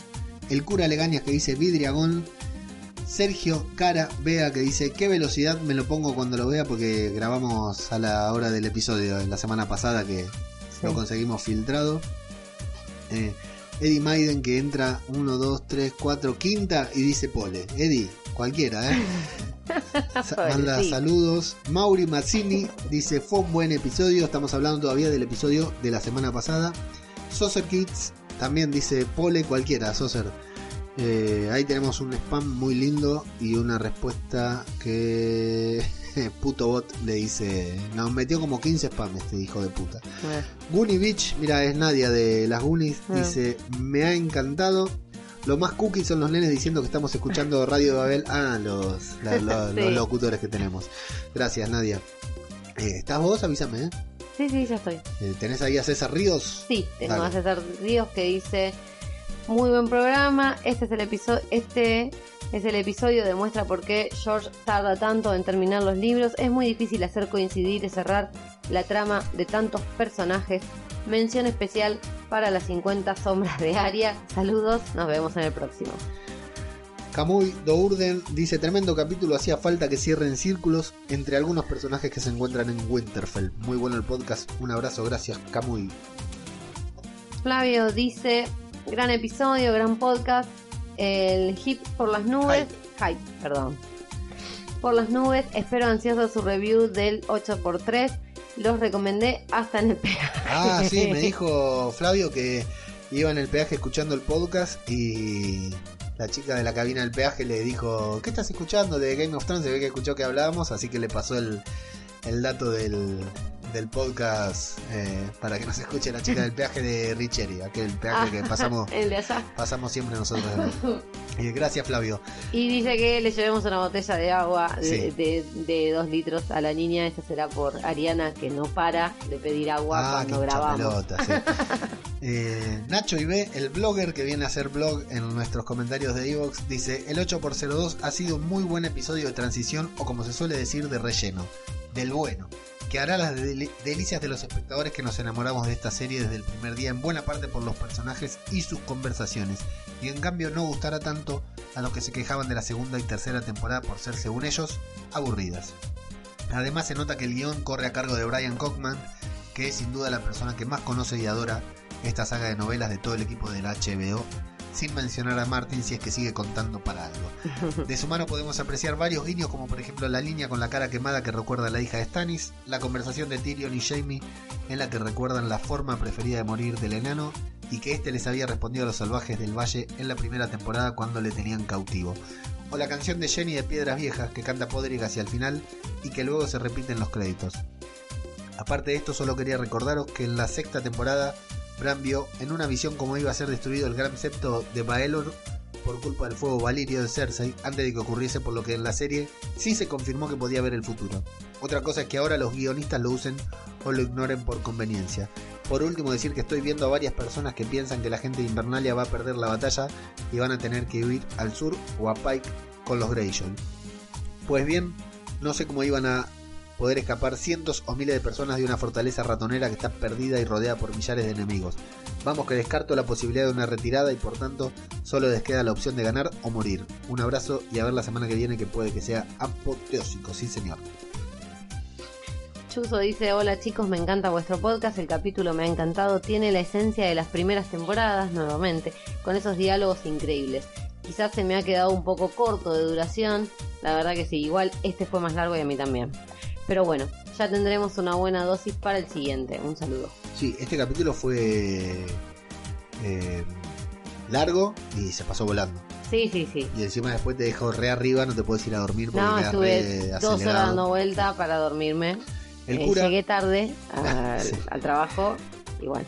el llegué cura. Leganias dice decirle a Nacho y B que grabe su propio podcast y que se lo incluyo en mi lista. Maquinote y Maquinota, qué gusto que de escucharos esta temporada no quería comentar a ninguno porque se me va el tiempo en el chat del chiringot, pero aunque solo fuese para felicitaros, quería saltarme la norma. Besazos. Terrible el chiringot, el grupo de Telegram que tenemos en el chiringuito, el chiringot. Eh, súmense, siempre lo digo porque eh, después del capítulo de, de esta semana fue impresionante lo que lo bien que la pasamos ahí adentro. Eh, todos atacando a HBO y Plisken defendiéndolo. La verdad que impresionante. Una, un placer estar ahí en ese grupo de, de Telegram. Así que los invito a todos nuevamente a sumarse al grupo de Telegram para vivir Juego de Tronos con nosotros. Eh, Cris Alvará dice, un gusto escucharos, como siempre. Al segundo capítulo no llegué a comentar, lo disfruto mucho. De cara al tercero estoy con vosotros, vamos a llorar. Saludos pareja, yo me la pasé llorando mal, muy mal. David Mulé con la cuenta de la constante dice, chicos son muy buenos y me encanta la review, lo único que no soporto es la versión horrorosa del opening. Abrazos desde España. Y ahí me aclara la respuesta de Ah, sí. John Royce, el jefe de arma, que no lo vi en este capítulo. No, no sabemos dónde quedó, pobre. Virginia Egger le contesta sobre la música, pero si es de feria total, me recuerda a los cochitos locos. Andá a saber de qué está hablando esta mujer. Y a Mulé le contesté yo que sí, que escuchando la constante, en realidad escuchando Radio Invernalia, su podcast, que la está rompiendo, David. El otro día dijo que estaba batiendo todos sus récords, no sé a qué puesto llegó en el ranking de Spotify, así que buenísimo. Pero está un poco triste porque tiene muchos trolls y no le gustan los trolls. Ahí viene mi amigo anónimo. Sí, que pide que por favor dejes de hacer ruido con los papeles. Este año me- se me dio por hacer tomar apuntes en papel y no, no puedo evitarlo. Soser, que tiene el podcast 100% spoiler, que también hace review de Juego de Tronos, dice, yo creo que Jamie Lannister se va a cargar a Thanos para quitarle el guantilete, el guantelete porque le falta una mano. Buena teoría, si no la había leído antes de la película. Eh, Karel dice, yo también vi el episodio filtrado, pero más porque no tengo autocontrol, nosotros tampoco. Uf, estoy, estoy que no puedo conmigo misma esperando la batalla. Voy a hacer lo de Aria para que era sea menos. Ahí Karel está en el podcast de El Chiringot, que además de ser un grupo de Telegram, los fines de semana nos juntamos, le damos play al capítulo al mismo tiempo y lo vemos y lo comentamos en vivo y en directo. O sea, no debe haber una forma más insoportable de ver el capítulo que escuchar nuestras voces hablando sobre el capítulo en tiempo real. Pero es muy divertido, así que si no lo escucharon, busquen el Chiringot, tanto el grupo de Telegram como eh, el podcast. Está re bueno como repasamos el capítulo entre todos y cagándonos de risa, por supuesto. Jorge Martínez Román dice muy buenos tres capítulos de esta nueva temporada. Espero con ansias el análisis del capítulo 3. El mejor en la historia de la serie, sin dudas, ¿eh? Alucinante. Y eso que estaba muy oscuro en momentos a pesar de ser HD. En eh, Jorge está en México, en todas partes del mundo pasó lo mismo. Sí, Salvalá dice, ¿qué tal, Leo Pablo Pavo? es mi nombre. ¿Cómo vivisteis el episodio? Yo sufriendo y agobiada, aunque disfruté del final épico con Aria como campeona de la luz. Espero que el próximo capítulo sea más tranquilo. Saludos y a la espera de escucharos. Sí, la verdad que yo también porque no creo llegar a soportarlo. Y el gran Pirastec que dice qué gran episodio, fue muy tenso pero también muy épico, sobre todo por mi área a la que amo oscuramente y rodeado de neblina gélida. Ya estoy ansioso por escucharlos nuevamente, abrazo grande desde México, muchas gracias Pirastec. Y con eso que terminaron los episodios, Pau, eh, esto lo escucha David Mulé, me da vergüenza decirlo delante de él, pero casi mil escuchas el capítulo de la semana pasada. Este si llega a 400 Es mucho, demasiado, ¿no? sí, porque no le dimos tiempo a nadie. Sí, bueno, estuvo así como un poco difícil la... Muchachos, si quieren que grabemos más seguidos, patreon.com barra la constante. Ahí dejan su aporte, le dicen que es para nosotros y nosotros sacamos dos, tres programas por semana como hacen los que se dedican a esto eh, originalmente. Bueno, me parece que no nos salteamos ningún comentario, no, está todo hecho. Eh, expectativas para el próximo capítulo, ¿tenés ganas de verlo? Muchas, tengo ganas de ver cómo están todos, quiénes quedaron vivos, qué va a pasar ahora, quiero saber eh, si Dani tuvo el tiempo suficiente para procesar esto de que John no es John eh, y Sí. que es el heredero eh, legítimo al trono si es que él quisiera reclamarlo. Que Esa es todos sabemos trama, esa es la trama de la serie. que a él no le importa. Vamos a ver qué piensa Sansa cuando se entere que su hermano bastardo no es su hermano bastardo, sino que es su tío y que también es heredero al trono. Así que la verdad estoy expectante a ver cuando esto se sepa, porque no puede ser que nadie más se haya enterado. Los chismes siempre vuelan y acá nadie se enteró que John no es John y que es heredero al trono. Así, así es, esa es la trama de, de la serie. Si vuelven los caminantes blancos, y se menciona una teoría que dijo Plisken sobre el, el, el señor de la noche. Eh, El rey. Sí, ya lo sé, pero es un código entre podcasters, nosotros nos entendemos. Eh, no, no voy a hacer mención a la teoría, pero vayan a escuchar Misión de Audaces. Si hay algún- alguien de acá que escucha este podcast y no escucha Misión de Audaces, vaya y escuche la teoría que tiene Plisken porque más allá de ser re loca, está re buena y para te- cuando te, ahora cuando terminamos de grabar te la cuento. Bueno, cuando dale. terminás el- de escuchar a Plisken, realmente te convence de que puede pasar, aunque tal vez nunca suceda, pero puede estar muy buena. Y qué otra cosa iba a decir, www.radiodebabel.com, ahí encuentran todos los programas. Escuchen el podcast cinematográfico de Marvel con la review que hicimos de Avengers Endgame. Este es el, fue el, el- el mejor episodio en la historia de las series y Avengers Endgame es la mejor película en la historia de las películas. Así que no se También pierdan lloré mucho. no se pierdan ese podcast también. Y bueno, y nada más, y nada más, porque me tengo que poner a editar este choclazo de podcast. Muchas gracias a todos por escucharnos. Muchas gracias a vos, Pau, por acompañarme. Gracias por invitarme. Muchas gracias a todos y hasta la próxima. Hasta luego.